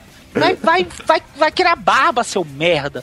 E aí os caras, né, tiveram toda essa dificuldade pra transformar isso num projeto real. Cara, ele custou, por estimativa na IMDB, $63 milhões estimado. Que é um orçamento muito pequeno. Sim, é baixo, pensando na época já, nos 2000. Não, e até pelas referências de edição, até efeitos especiais que eles utilizam, cara. Cara, o filme é 90% filmado no Chroma Key. Sim, é baixo. Se duvidar mais do que Star Wars. É absurdo, cara. E apesar de ser extremamente simples o efeito do freeze, da tomada 360 pra fazer o tal do bullet time, na época do Matrix isso era uma bica. Sim, cara, uma quantidade de câmera. Era uma porrada de GoPro, assim, ligado tudo em volta, né, cara? Não, mas era um efeito complicado não, né? Assim, um tanto quanto dispendioso, porque você precisava de várias câmeras, mas ele, de certa maneira, é bem simples. Porque aquela cena do Neo vindo pra trás e tal, cara, aquilo ali é um conjunto de câmeras, como se fossem sincronizadas. Você não tem um computador da NASA gerando aquela imagem. Não, cara, você tem várias câmeras em volta do ator, tirando fotos ao mesmo tempo em uma velocidade absurda, que juntas depois vão dar aquele efeito tridimensional. Que assim, não tô tirando mérito, entendeu? Na verdade, muito pelo contrário, eu tô dando mérito, porque é uma coisa, entre aspas, simples, mas de uma beleza estética absurda. Absurda. É até uma questão de câmera mesmo, que aí faz até referência a quadrinhos mesmo. Tipo, a câmera da bala, sabe? Tipo, você tem o olhar da munição, sabe? Sim, coisas que, assim, você não via antes. Sim, é verdade. Eu convidaria a se sentar, mas você não aceitaria. E não se preocupe com o vaso. Que vaso? Este vaso. Ah, me desculpe. Eu disse não se preocupe com ele. Um de meus filhos o consertará. E como sabia? Ora, o que realmente vai queimar sua mufa é... Você o teria quebrado se eu não tivesse dito nada? É mais bonito do que pensei. Agora sei porque ela gosta de você. Quem? Mas não é muito inteligente. Sabe por que Morfeu o trouxe para falar comigo? Então, o que acha? Acha que é o escolhido? Sinceramente, eu não sei. Vou lhe contar um segredinho. Ser o escolhido é como estar apaixonado. Ninguém lhe diz que está apaixonado, mas você sabe. De todas as formas, com todas as filhas. Cara, a Matrix foi muito forte na época, de fato, ponto final, tá? A gente já discutiu o que fez o filme ser foda pra gente, quais são os pontos que a gente acha que mudou a linguagem cinematográfica depois de Matrix, o que Matrix representou pra linguagem. Sim. E como ele foi forte pra nossa geração. Agora, e se Matrix fosse lançado hoje? O que vocês imaginam que funcionaria ou não funcionaria na história? Digamos que ele não foi lançado, o cinema não mudou, não teve aquela alteração que teve por conta do Matrix, da linguagem do Matrix, e ele foi lançado hoje. Como seria a visão? Cara, eu acho que essa geração que nós temos hoje, essa geração Restart, acho que ela não veria com os mesmos olhos que a gente. Eu queria chamar outro nome essa geração, Mauri. A gente tá dando muito crédito pra uma bandinha. Eu não gosto disso. Não, cara. Não, mas é a geração, velho, que... Sim, é a geração Felipe Neto, velho. É a geração Felipe Neto, velho. Deus, pai. Não, mas eu acho que o que é mais complicado, o que fez ser mágico, eu acho que o que fez dar muito certo para a nossa geração foi o fato da gente estar vivendo um momento de transição de tecnologias. Sim. Exatamente. Você entendeu? E eu acho que essa geração, já tendo essa tecnologia em mãos, ela não teria o mesmo valor para ela. Teria que ser feita uma adaptação para essa nova geração. Quer ver uma coisa que foi muito foda de rever o filme? Os celulares da época. Sim. Cara, os celulares, tudo bem que assim, você só pode entrar e sair da Matrix através de uma linha fixa. Ponto. É que nem a pizzaria aqui da região, cara. É. Só aceita pedido de telefone fixo. Não faz o menor sentido, mas tudo bem. É porque, sei lá porque, precisa dessa conexão com o telefone fixo. Não pode ser móvel. Tem que ter o cabo lá ligado, tá? Beleza. Fora isso, eles usam celulares. Certo. E os celulares da época, cara... São Nokia. Eles entrou uma linha bacana da Nokia. Todo mundo queria ter um Nokia daquele. É, velho, que sim, velho. Todo mundo queria ter um daquele na época. É, mas você sabe que a Nokia até hoje bate a cabeça na parede porque não lançou aqueles aparelhos. A Ray-Ban, se eu não me engano, ia lançar uma linha de óculos. E a Nokia ia lançar uma linha de celulares. Os óculos foram lançados, os celulares não. Caramba, velho, que triste, cara. É. Que triste, mas porque eles iam encher o rabo de dinheiro. Eles tentaram depois de alguns anos, eles lançaram um aparelho que era um Nokia barrinha, né, que era slider, também caía, né, que o aparelho se chamava Neo. Ele era todo cromado e aí deram o nome de Neo pra esse aparelho. Nossa, um amigo meu tinha essa merda cromada, descascava, velho. É, velho, era meu amigo tinha essa merda, descascava, tiro no pé foda. E o melhor é que ela tinha tecnologia inovadora de trocar informações por infravermelho. Cara, olha! Mas, então... Cara, que tecnologia, velho! Mas isso era muito doido, sabe? Dos celulares serem apenas telefones móveis. Isso é muito doido. Imagina a Matrix numa época onde você tem um mundo nas suas mãos. Você pode acessar a internet de qualquer lugar. Você pode fazer o que você quiser de qualquer lugar. Mandar informações de qualquer lugar. A revolução seria muito mais fácil. Sim, o operador podia estar lá do lado dele. O operador me mandou no celular. Ele, já te mandei por e-mail, pode baixar. Mas eu acho que com a tecnologia de hoje, se fosse ser lançado o filme... Pra fazer a experiência ser chocante como foi pra nós, o nível de cocaína e ópio ia ter que ser muito alto. Não, velho, é trash. Mas sabe o que eu acho, cara? É que essa geração atual, ela tem uma dificuldade de sim trabalhar com coisas mais complicadas. Tem que ser, é uma geração que tem que ser muito espontânea, você tem que dar muito mastigado pra elas as coisas. E é o que... complica, por exemplo, a gente fazer qualquer tipo de ação, movimento social, que de repente um filme como esse poderia fazer como foi na nossa época, fez com que a gente abrisse os olhos e, sabe, criasse todo um conceito filosófico. Eu acho que para essa toda uma geração ali foi correr atrás do que era o mito da caverna, de qual era o discurso por trás do filme, quais eram os elementos que eram apresentados, né, durante o discurso do filme. Sim, e sim. Talvez essa geração não se interessasse, você acha, Maurinho? A não ser que o Matrix fosse filmado em memes, aí talvez desse certo. Nossa, tipo o Neo como Forever Alone, né, no início do filme. Cara, mas eu acho que depois ele vira o fuck yeah. Depois ele vira o fuck yeah. Eu acho que Matrix funcionaria sim hoje tão bem quanto funcionou antes, cara. Eu realmente acredito nisso porque o filme, ele é foda, ele conta uma história de um jeito foda, é um cara percorrendo um caminho difícil, o cara, ele abdica de coisas.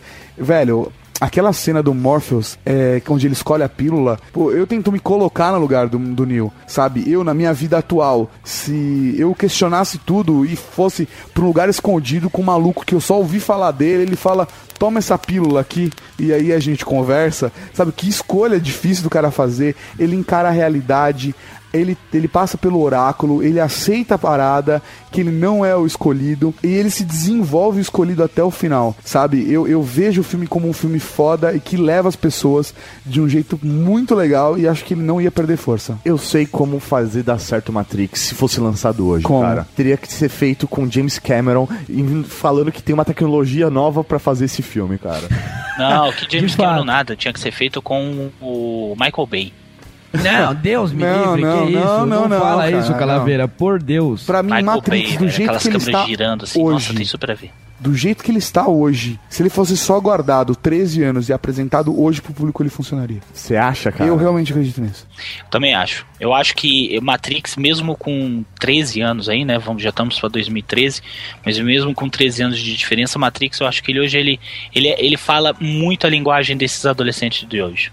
Essa coisa da estética, sabe, da supervalorização da estética, da própria questão do Kung Fu, da cultura do Kung Fu e tal, que eu não sei o que. Sim. Sabe, essa coisa meio... oriental. Essa coisa limpa, por esse limpinha, né, entre aspas, como é a Matrix e tal. Concordo plenamente, cara. Eu acho que hoje, se ele tivesse sido guardado, se tivesse sido lançado hoje ia ser um sucesso de público do mesmo jeito. Porque ele é um filme atemporal, cara. O conceito dele, essa coisa do meio da caverna, não tem tempo. O 3D dele... tem você se sente uma pequena diferença de textura que poderia ser melhor, mas mesmo assim, cara, considerando 13 anos, o filme poderia ter guardado na gaveta durante 13 anos. Cara, mas eu acho que não daria tão certo, porque a nossa geração construiu isso também. Tudo bem, Matrix. Ele não daria tão certo, eu acho. A gente ia ver esse filme no cinema. A molecada também iria. Nós iríamos surtar pra caralho. Sim. Tá, tudo bem. Entendeu? Daria certo hoje pra nossa geração. Pra molecada, eu acho que daria tão certo. Eu também acho que daria. Eu vou falar com sinceridade. Assim, o Matrix, o primeiro filme é um grande filme, é uma grande história, mas ele também não mudou o mundo. Não, exatamente. Né? O mundo, ele mudou à medida que ele foi mudando. Então, assim, o mundo deixou de ser o que ele era depois de Matrix. Não, então, assim, se o mundo não foi mudado por causa de Matrix, então é muito provável que o mundo atual recebesse Matrix da mesma forma. É isso aí. Nada mudou. A não ser alguns cientistas idiotas que realmente estão testando se Matrix é verdade ou não, se nós estamos na Matrix. Sério, esse é o tipo de pessoa que acredita em Papai Noel. Sabe, cara? Não, saiu realmente uma matéria onde os caras falam assim, estamos fazendo testes pra ver se estamos numa Matrix. Deus pai do céu. Sério, cara. E eles falaram que tem uma técnica pra tentar descobrir, que assim que eles descobrirem, eles vão informar toda a humanidade. Uau. Cara, aonde que arruma financiamento, né, velho? Não, é foda. É triste, velho. É foda.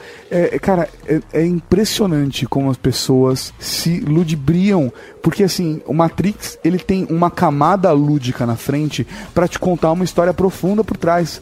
Tem uma galera que ficou presa na camada da frente, sabe? É que a camada da frente é boa também. Sim. Ué, velho, não tem a galera dos Trekkers, do Star Trek? Mas eu gosto de Star Trek. Não, tudo bem, mas você é doido igual esses caras. Mas por que você acha que vai em encontro, fica se chamando de comandante. Não, o outro eu não fala faço assim, isso. O outro fala que é tenente, primeiro imediato. É tudo doido do mesmo jeito. Me chamou de primeiro imediato, comandante. Comandante, o Data. Ai, meu Deus, o Data é incrível. O que ele sente. Ah, legal. Mas da mesma maneira, eu acho que Star Trek ele tem dois níveis de profundidade.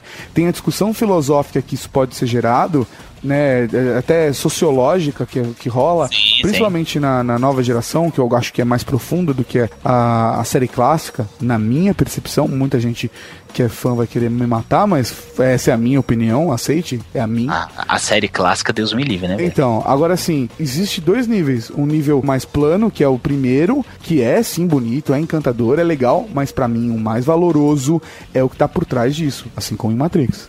Cara, eu vi o documentário há muitos anos atrás, se não me engano, pouco tempo depois que lançou-se o terceiro, o Revolution, que chamava-se Por Dentro da Matrix, ou Por Dentro da Matriz, né, como veio pro Brasil. Era um documentário falando sobre o impacto cultural nos Estados Unidos da série de filmes. Aí tem uma parte que a Priscila fala, que é o Hugo Weaving, né, falando o quanto que ele ficava impressionado quando ele ia nesses eventos, nessas convenções, como tem lá nos Estados Unidos, de Matrix. Ele falava que tinha pessoas que recitavam ou falavam as falas uma por uma do filme inteiro. E aí o próprio documentário entrevistava alguma dessas pessoas, e aí começava, velho, o show de freak. E os freak era assim, tinha uma mulher que era meio freak, ela falava assim: eu acredito que nós estamos vivendo na Matrix, e que alienígenas colocaram essas informações dentro da cabeça dos Wachowski pra eles poderem fazer um filme e poder libertar a gente da Matrix.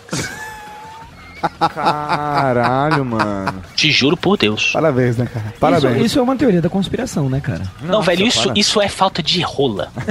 Exatamente. Obrigado. Entendeu? Porque mulher que tá caindo na rola não perde tempo pensando em cima de idiotice.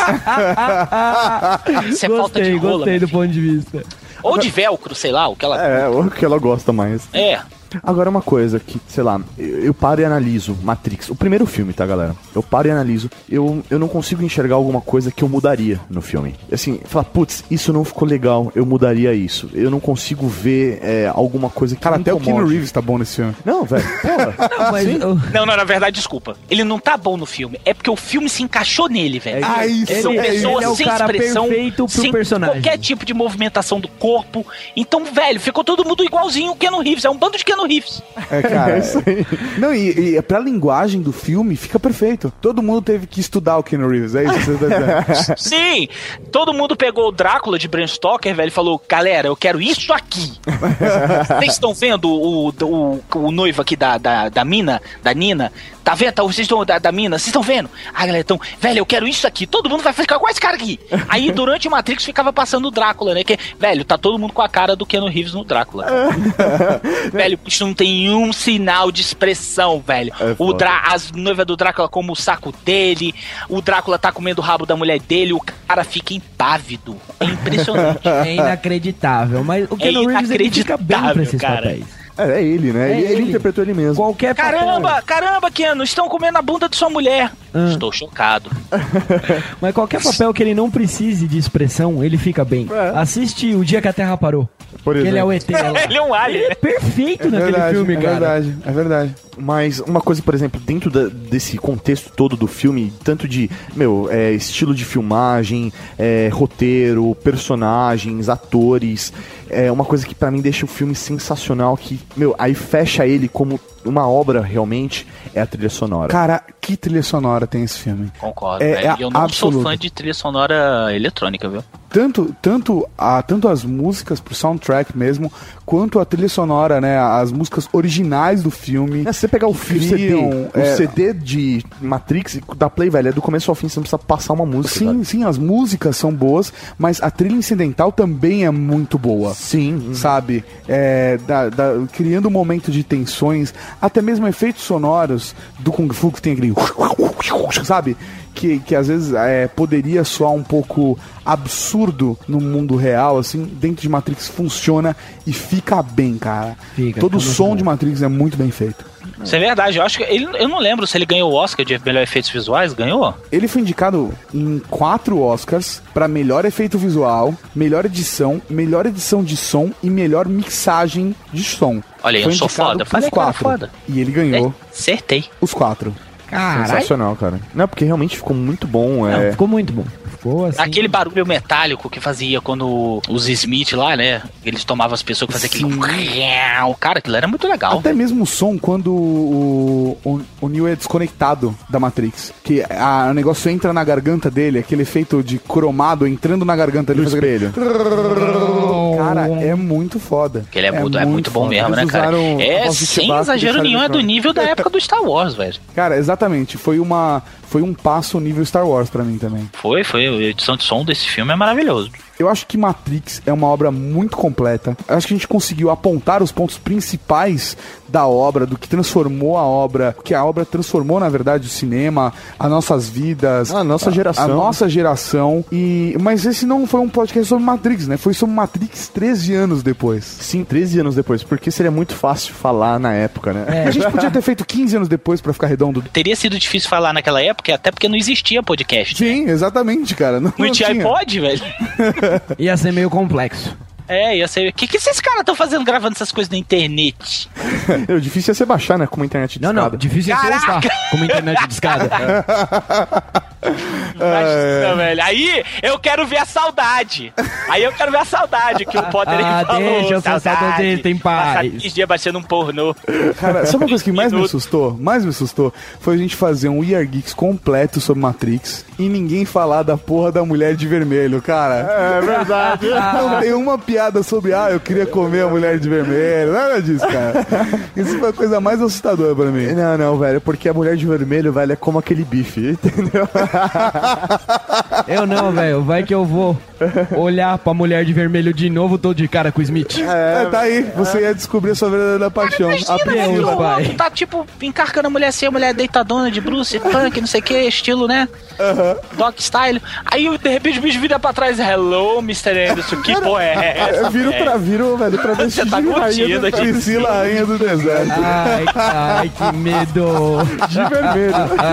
Você tá curtindo a gente, Smith. Porra, no meio do negócio, velho. Gustavo esperar 5 segundos. Tá aqui. Eu tava da portinha já, né?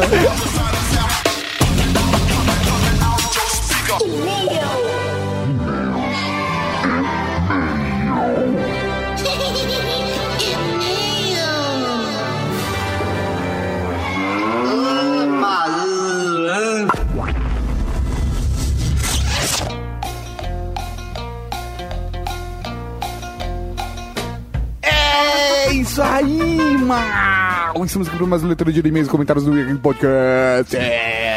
Sim, senhor Dato Tarkan. Cada vez mais incompreensível nessa abertura, Maurício.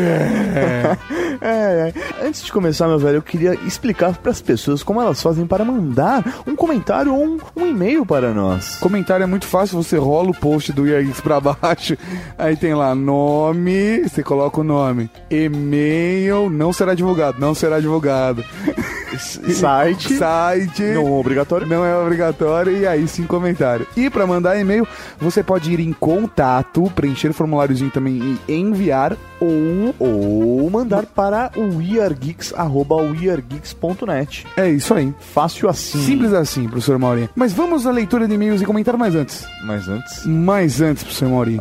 Temos que avisar as pessoas que nós já chegamos num nível onde não dá pra ler e-mail e comentário de todo mundo, ponto. Não dá. Não sei que seja um episódio especial que a gente depois grava e tal. Exatamente. Mas continuem mandando, a gente lê todos eles. E se a gente não respondeu, não se preocupe. Ele foi lido.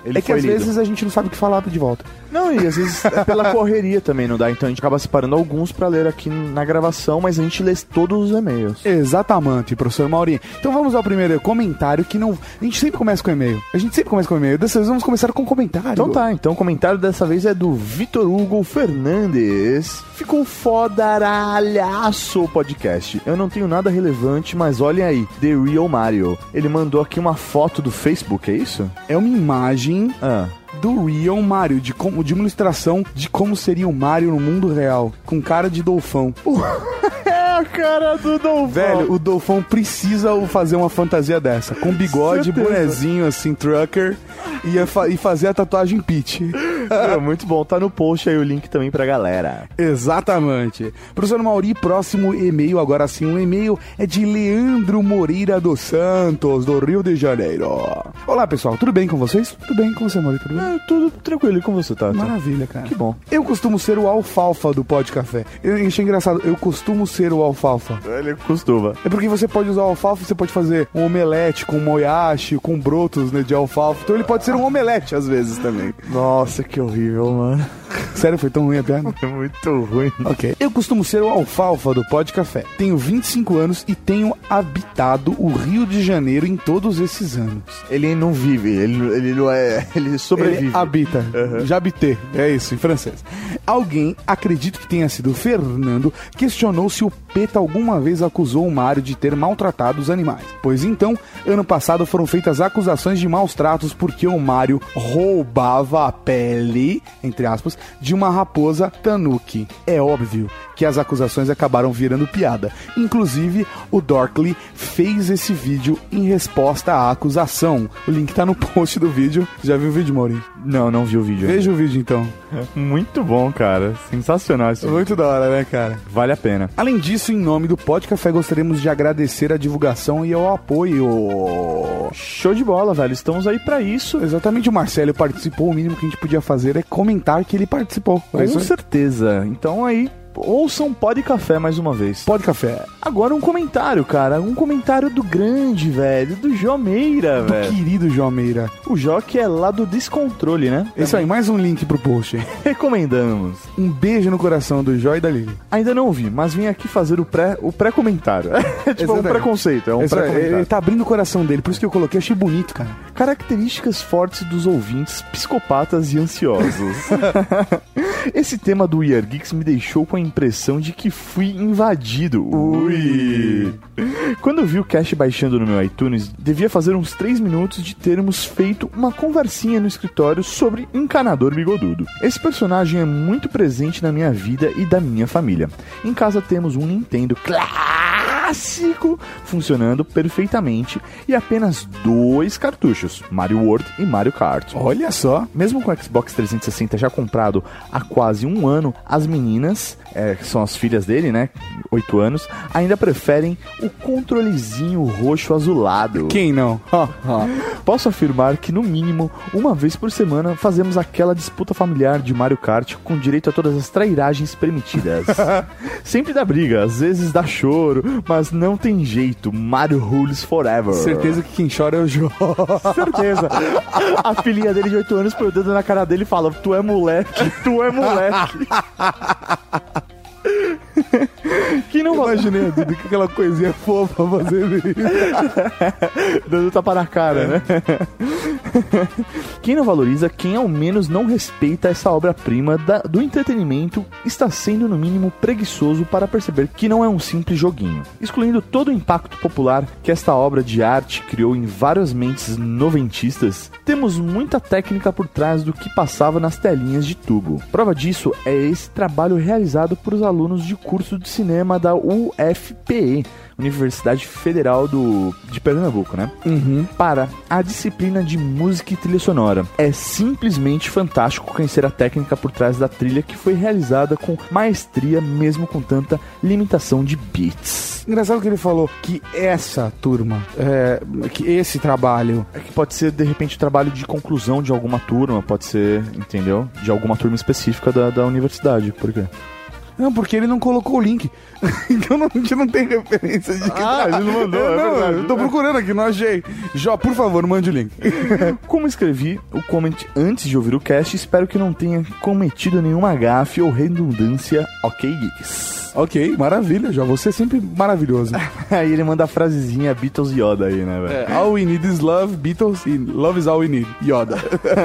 Danados! Um abraço pro danado da Cavalaria Geek, o Jó. O Jó é o danado da Cavalaria. Raul. Próximo e-mail pro senhor Mauri é de Rafael Portilho. Um e-mail que a gente ouviu primeiro pessoalmente, né? É verdade, ele comentou pessoalmente conosco lá no Encontro da Cavalaria em São Caetano do Sul. Ele que veio diretamente de Recife só pro Encontro da Cavalaria. Para tudo, Mauri. Para tudo? A gente não agradeceu a todas as queridas pessoas que foram nos ver, nos encontrar e nos embebedar no Encontro da Cavalaria Geek aqui em São Caetano do Sul. Foi do caralho. Foi sensacional, cara. Veio mó galera, velho. Cara, um beijo no coração de todos vocês. Vocês são foda. A noite foi maravilhosa. Eu acabei minha noite às 8 da manhã. Quem saiu às 10 horas da noite, não tem ideia. Eu cheguei em casa às 8, 9 da manhã, cara. Foi foda. Um beijo especial pra Nica, que veio o lugar mais longe, a Zona Leste. Exato. Cara, meu, assim... Não, sacanagem. Do Juras, que veio de Fortaleza, o Portilho, que veio de Recife, Pedrinha e a Tatita, que vieram de Curitiba, cara. Cara, o Etiane, que veio de Manaus. Manaus não, né? É, ele veio de Canutama. Canutama, que são algumas horas de Manaus. Algumas horas de barco de Manaus. Cara, toda a galera aqui de São Paulo e região, cara, porra, um beijão pra vocês. Foi sensacional. Meu, pra quem quiser ver as fotos do encontro, né? O Léo levou a máquina dele e tirou algumas fotos. O próprio Leandro também, o senhor P no Twitter, ele, meu, deixou algumas fotos também aí no Facebook. Estamos compartilhando lá no Google Plus and Facebook do WeAreGeeks. Exatamente, link no poster. Vamos ao inventando o Rafa Portilho. Aqui é Rafa Portilho, 30 anos, atendente comercial de Recife, Pernambuco. Vim aqui prestar minha homenagem ao WeAreGeeks e à Cavalaria Geek. Raul.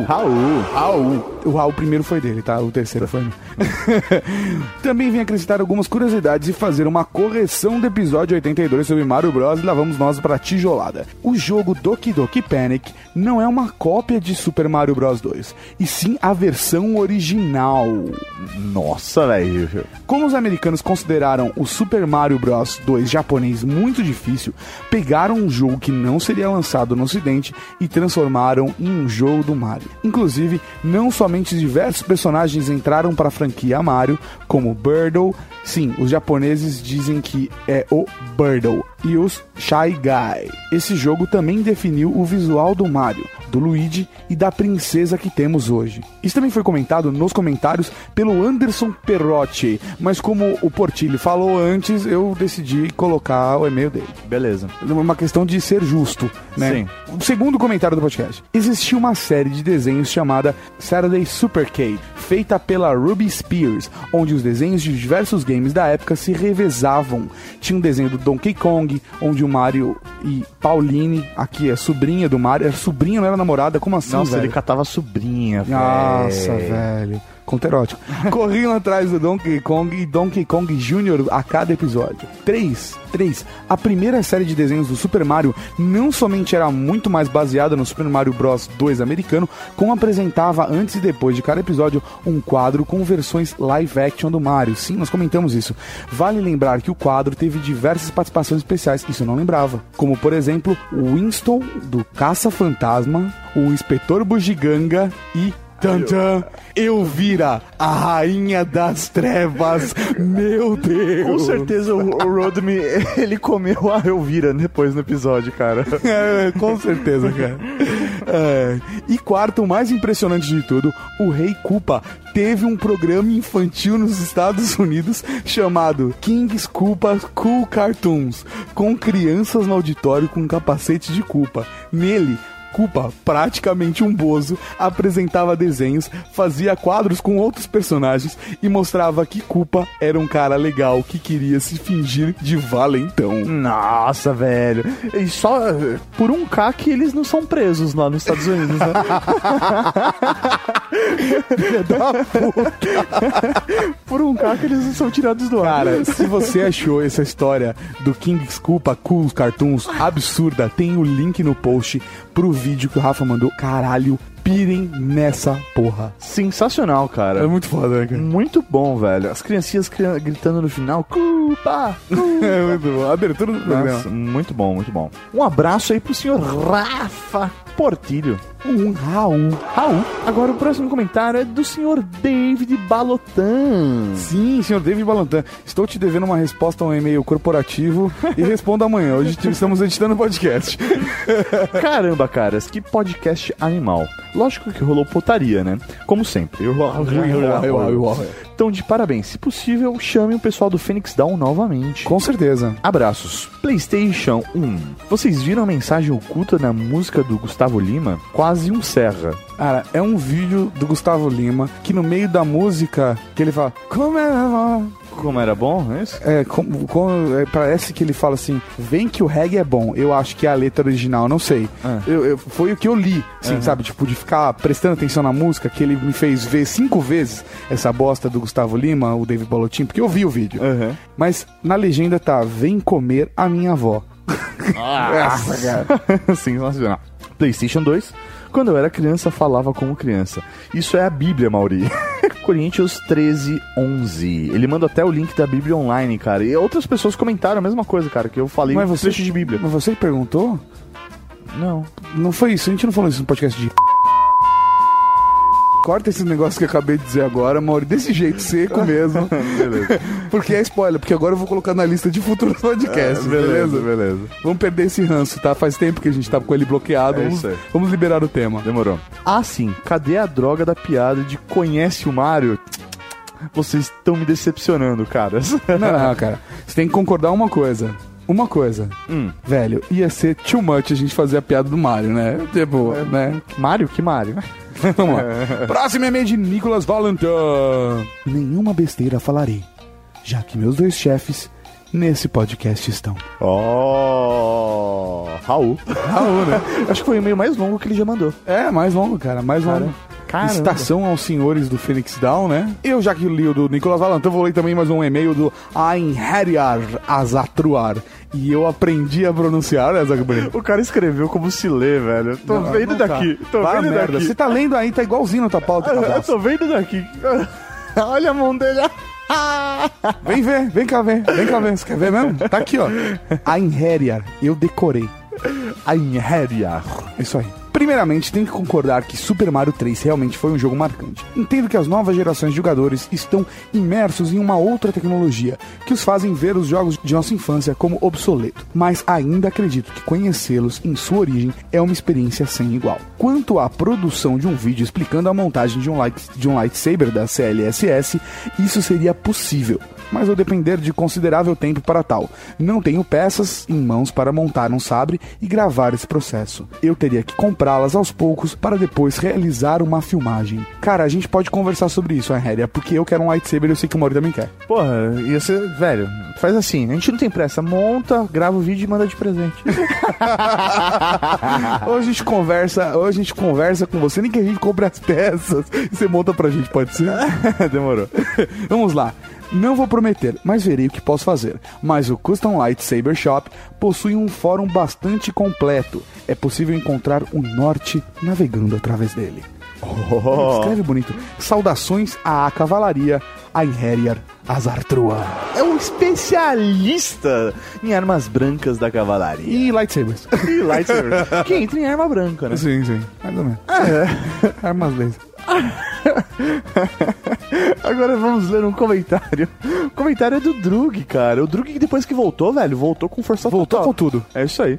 Peraí, o Mario é um ator pornô antigo? É isso mesmo? Então quer dizer... O da capa do podcast é. Então quer dizer que comer cogumelos, entrar em canos, dar bundadas em tartarugas são apenas metáforas para outras funções da profissão ator pornô? Será? Provavelmente. Tenso. Deixando essa revelação que mudou minha vida, eu sinceramente cresci jogando Mario, e que me desculpem as viúvas da SEGA. Mario sempre foi mais style. Riso, jamais. O podcast ficou foda, valeu povo, Sonic manda. Você vai ver o que a gente vai fazer no podcast de Sonic. Frase meme de Fernanda Aragão, a atuária da Cavalaria Geek. And esposa do O Senhor dos Acrílicos. O Senhor dos Acrílicos. Também conhecido como Senhor Sigilo agora. Senhor Sigilo. Um Raul pra vocês verem. É o Senhor e a Senhora Sigilo, né? Um Raul aí. Vamos lá, prezados geeks. Sem querer ser chata, mas já sendo, peço encarecidamente aos ouvintes desse podcast que leiam e corrijam o português de seus comentários ou e-mails antes de enviá-los. Ó, bronquinha, velho. Não, bronquinha, por isso que eu tô lendo. No último episódio... Vou fazer voz de pessoa nervosa. No último episódio especial de leitura de e-mails, os hosts precisaram decifrar e gaguejar diversas vezes pra ler a maioria. Porra! Porra, foi você que mandou. Improviso. Decidir a profissão e o que fazer quando crescer não dispensa o conhecimento da língua e a forma de se expressar, caralho. Caralho também foi meu. Isso também conta para a contratação e para a ascensão profissional. Abraços da fã e atuária da Cavalaria Geek, Fernanda Aragão Raul. Raul, Fernanda. Valeu aí, valeu a bronquinha. Acho que é necessário sim, pessoal, mandar aí a correção. Agora, se a Fernanda se incomodou, imagina a gente fazendo leitura, né? Vamos lá. Ao vivo, né? Ao vivo. Próximo agora é um comentário do Igor, o grafista da Cavalaria. Raul, pessoal. Raul. Muito bom cast, ri demais. Tá, acabaram com a minha infância, falando que o Mario não passa de um belo de um corno, mas enfim, acontece. Ele deve ter o boné furado por conta dos chifres. Coitado. Foda, cara. Parabéns, como sempre, caras, o conteúdo está cada vez melhor. Abraços, valeu, Igor. Um abração, senhor grafista da Cavalaria Geek. Último e-mail, professor Maurinha, de Felipe Ferreira. 24 anos, analista de controle de qualidade microbiológica de São Paulo, Campinas e Piracicaba. Ele fica intercalando a cidade. Sim, ele é tipo o Yakut, né, velho? É isso aí. Ele faz análise de microbiologia. É isso aí. Isso aí, mano, mandou muito bem nessa piada. Olá, geeks. Sensacional o último cast. Incrível a capacidade de avacalhar sem a menor piedade com um ícone de minha infância. Você não foi o primeiro a comentar isso. Que venham as análises de putaria e drogas de Caverna do Dragão, Thundercats e He-Man. Anotado. Vai ser uma série, né? Destruindo a infância. Destruindo a infância com o WeAreGeeks.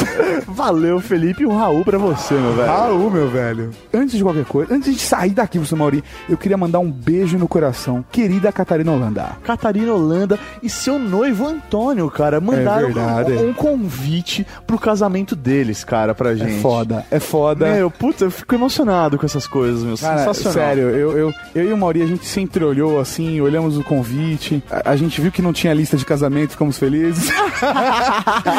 Não, mas agora, brincadeiras à parte, a gente quer muito... Eles têm lista de casamento no site próprio deles. Cara. Olha que só. É antonioecatarina.com. Então a Cavalaria Geek pode entrar lá, sim, e dar um presente pra eles, Maurinho. Sim, a Catarina, antonioecatarina.com. Porque velho. Cavalaria... unida sempre. Sempre, velho. Raul, então um beijão pra Catarina e pro Antônio. Nós vamos nos esforçar, sim, pra de repente comparecer a esse casamento. Mais um casamento da Cavalaria Geek. Cara, comprem bastante canecas. Por favor, porque Cavalaria. Porque a gente tá precisando de dinheiro pra comprar passagem. Mas sério, gente, se a gente tiver condições, vocês podem ter certeza que a gente vai no casamento de vocês. Um beijo no coração de vocês e um desejo, acima de qualquer coisa, de muita felicidade e saúde pro casal e que vocês possam ser feliz, paciência, sexo. E sejam felizes durante muitos e muitos, muitos e muitos e muitos milênios. Até que a morte o separe. Ou o apocalipse zumbi. Até que a estrela da morte o separe.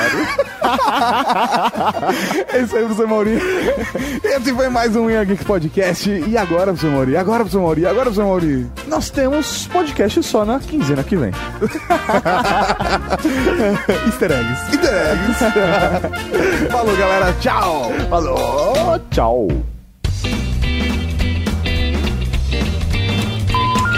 Ah, então basta explicar. É. Ah, agora tudo é WeAreGeeks. WeAreGeeks. Gostei do nome. Você acabou de ouvir WeAreGeeks.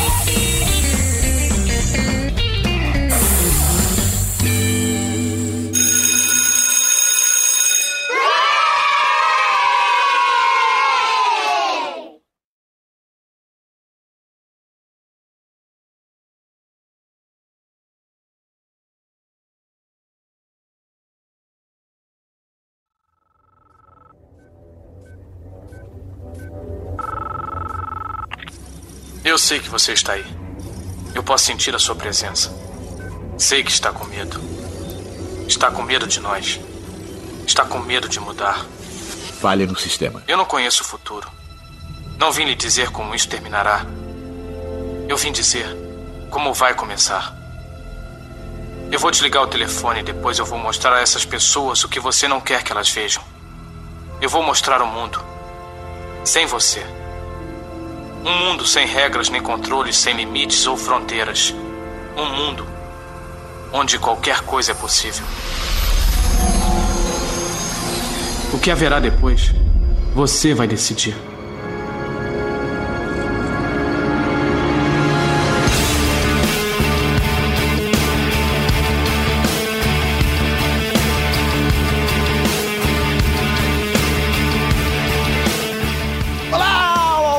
Eu sou o Tato e There Is No Spawn. A gente dá risada agora? Não, é sério, não há colher. A colher não existe. Não, é porque, não, porque tá certo. A ideia, assim, a intenção tá ótima. Mas é Spoon. É Spoon? Eu falei o quê? Você falou Spawn. Falei Spawn. Ninguém vai ficar sem o Spawn. Então, vamos de novo. Do quadrinho. É, There Is No Spawn. Tá fazendo inglês com miote, né? Tá tudo. Só isso que não, cara.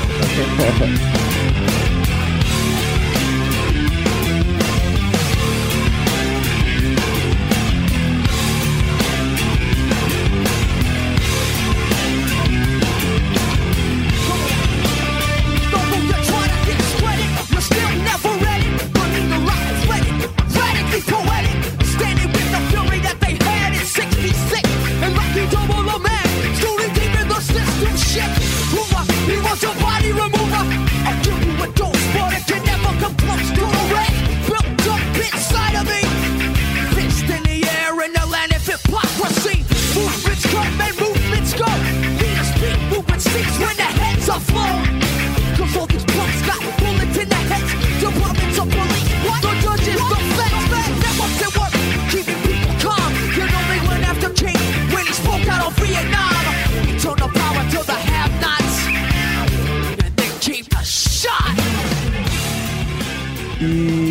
e os agentes encontram ele. Ah, mas peraí que tá passando o guardinha. Filha da puta. Guardinha de merda.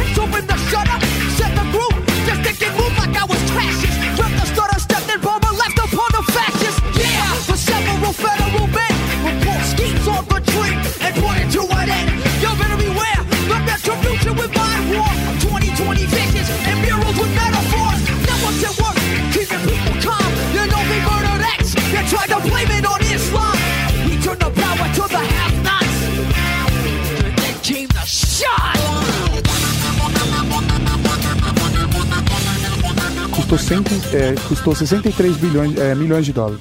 Caraca, que é um orçamento muito pequeno. Vamos lá, vou refazer a frase que eu me caguei todo. Vai lá. Pelo IMDB tá falando que gastaram 63 bilhões. Ô caralho! Milhões!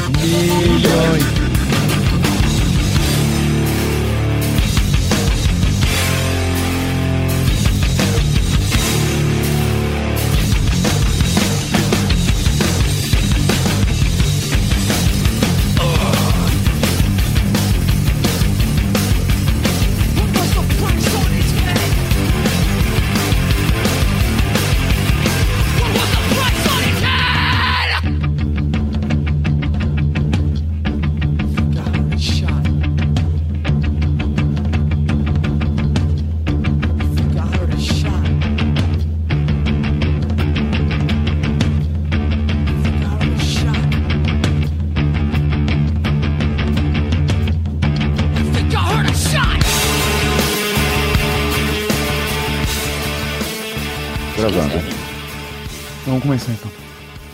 Olá, Geeks! Eu sou o Eu não podia perder a piada. Como é que anda essa juventude, né? São Paulina, paulista. São Paulina não por causa do clube, né? Essas porra tá fora.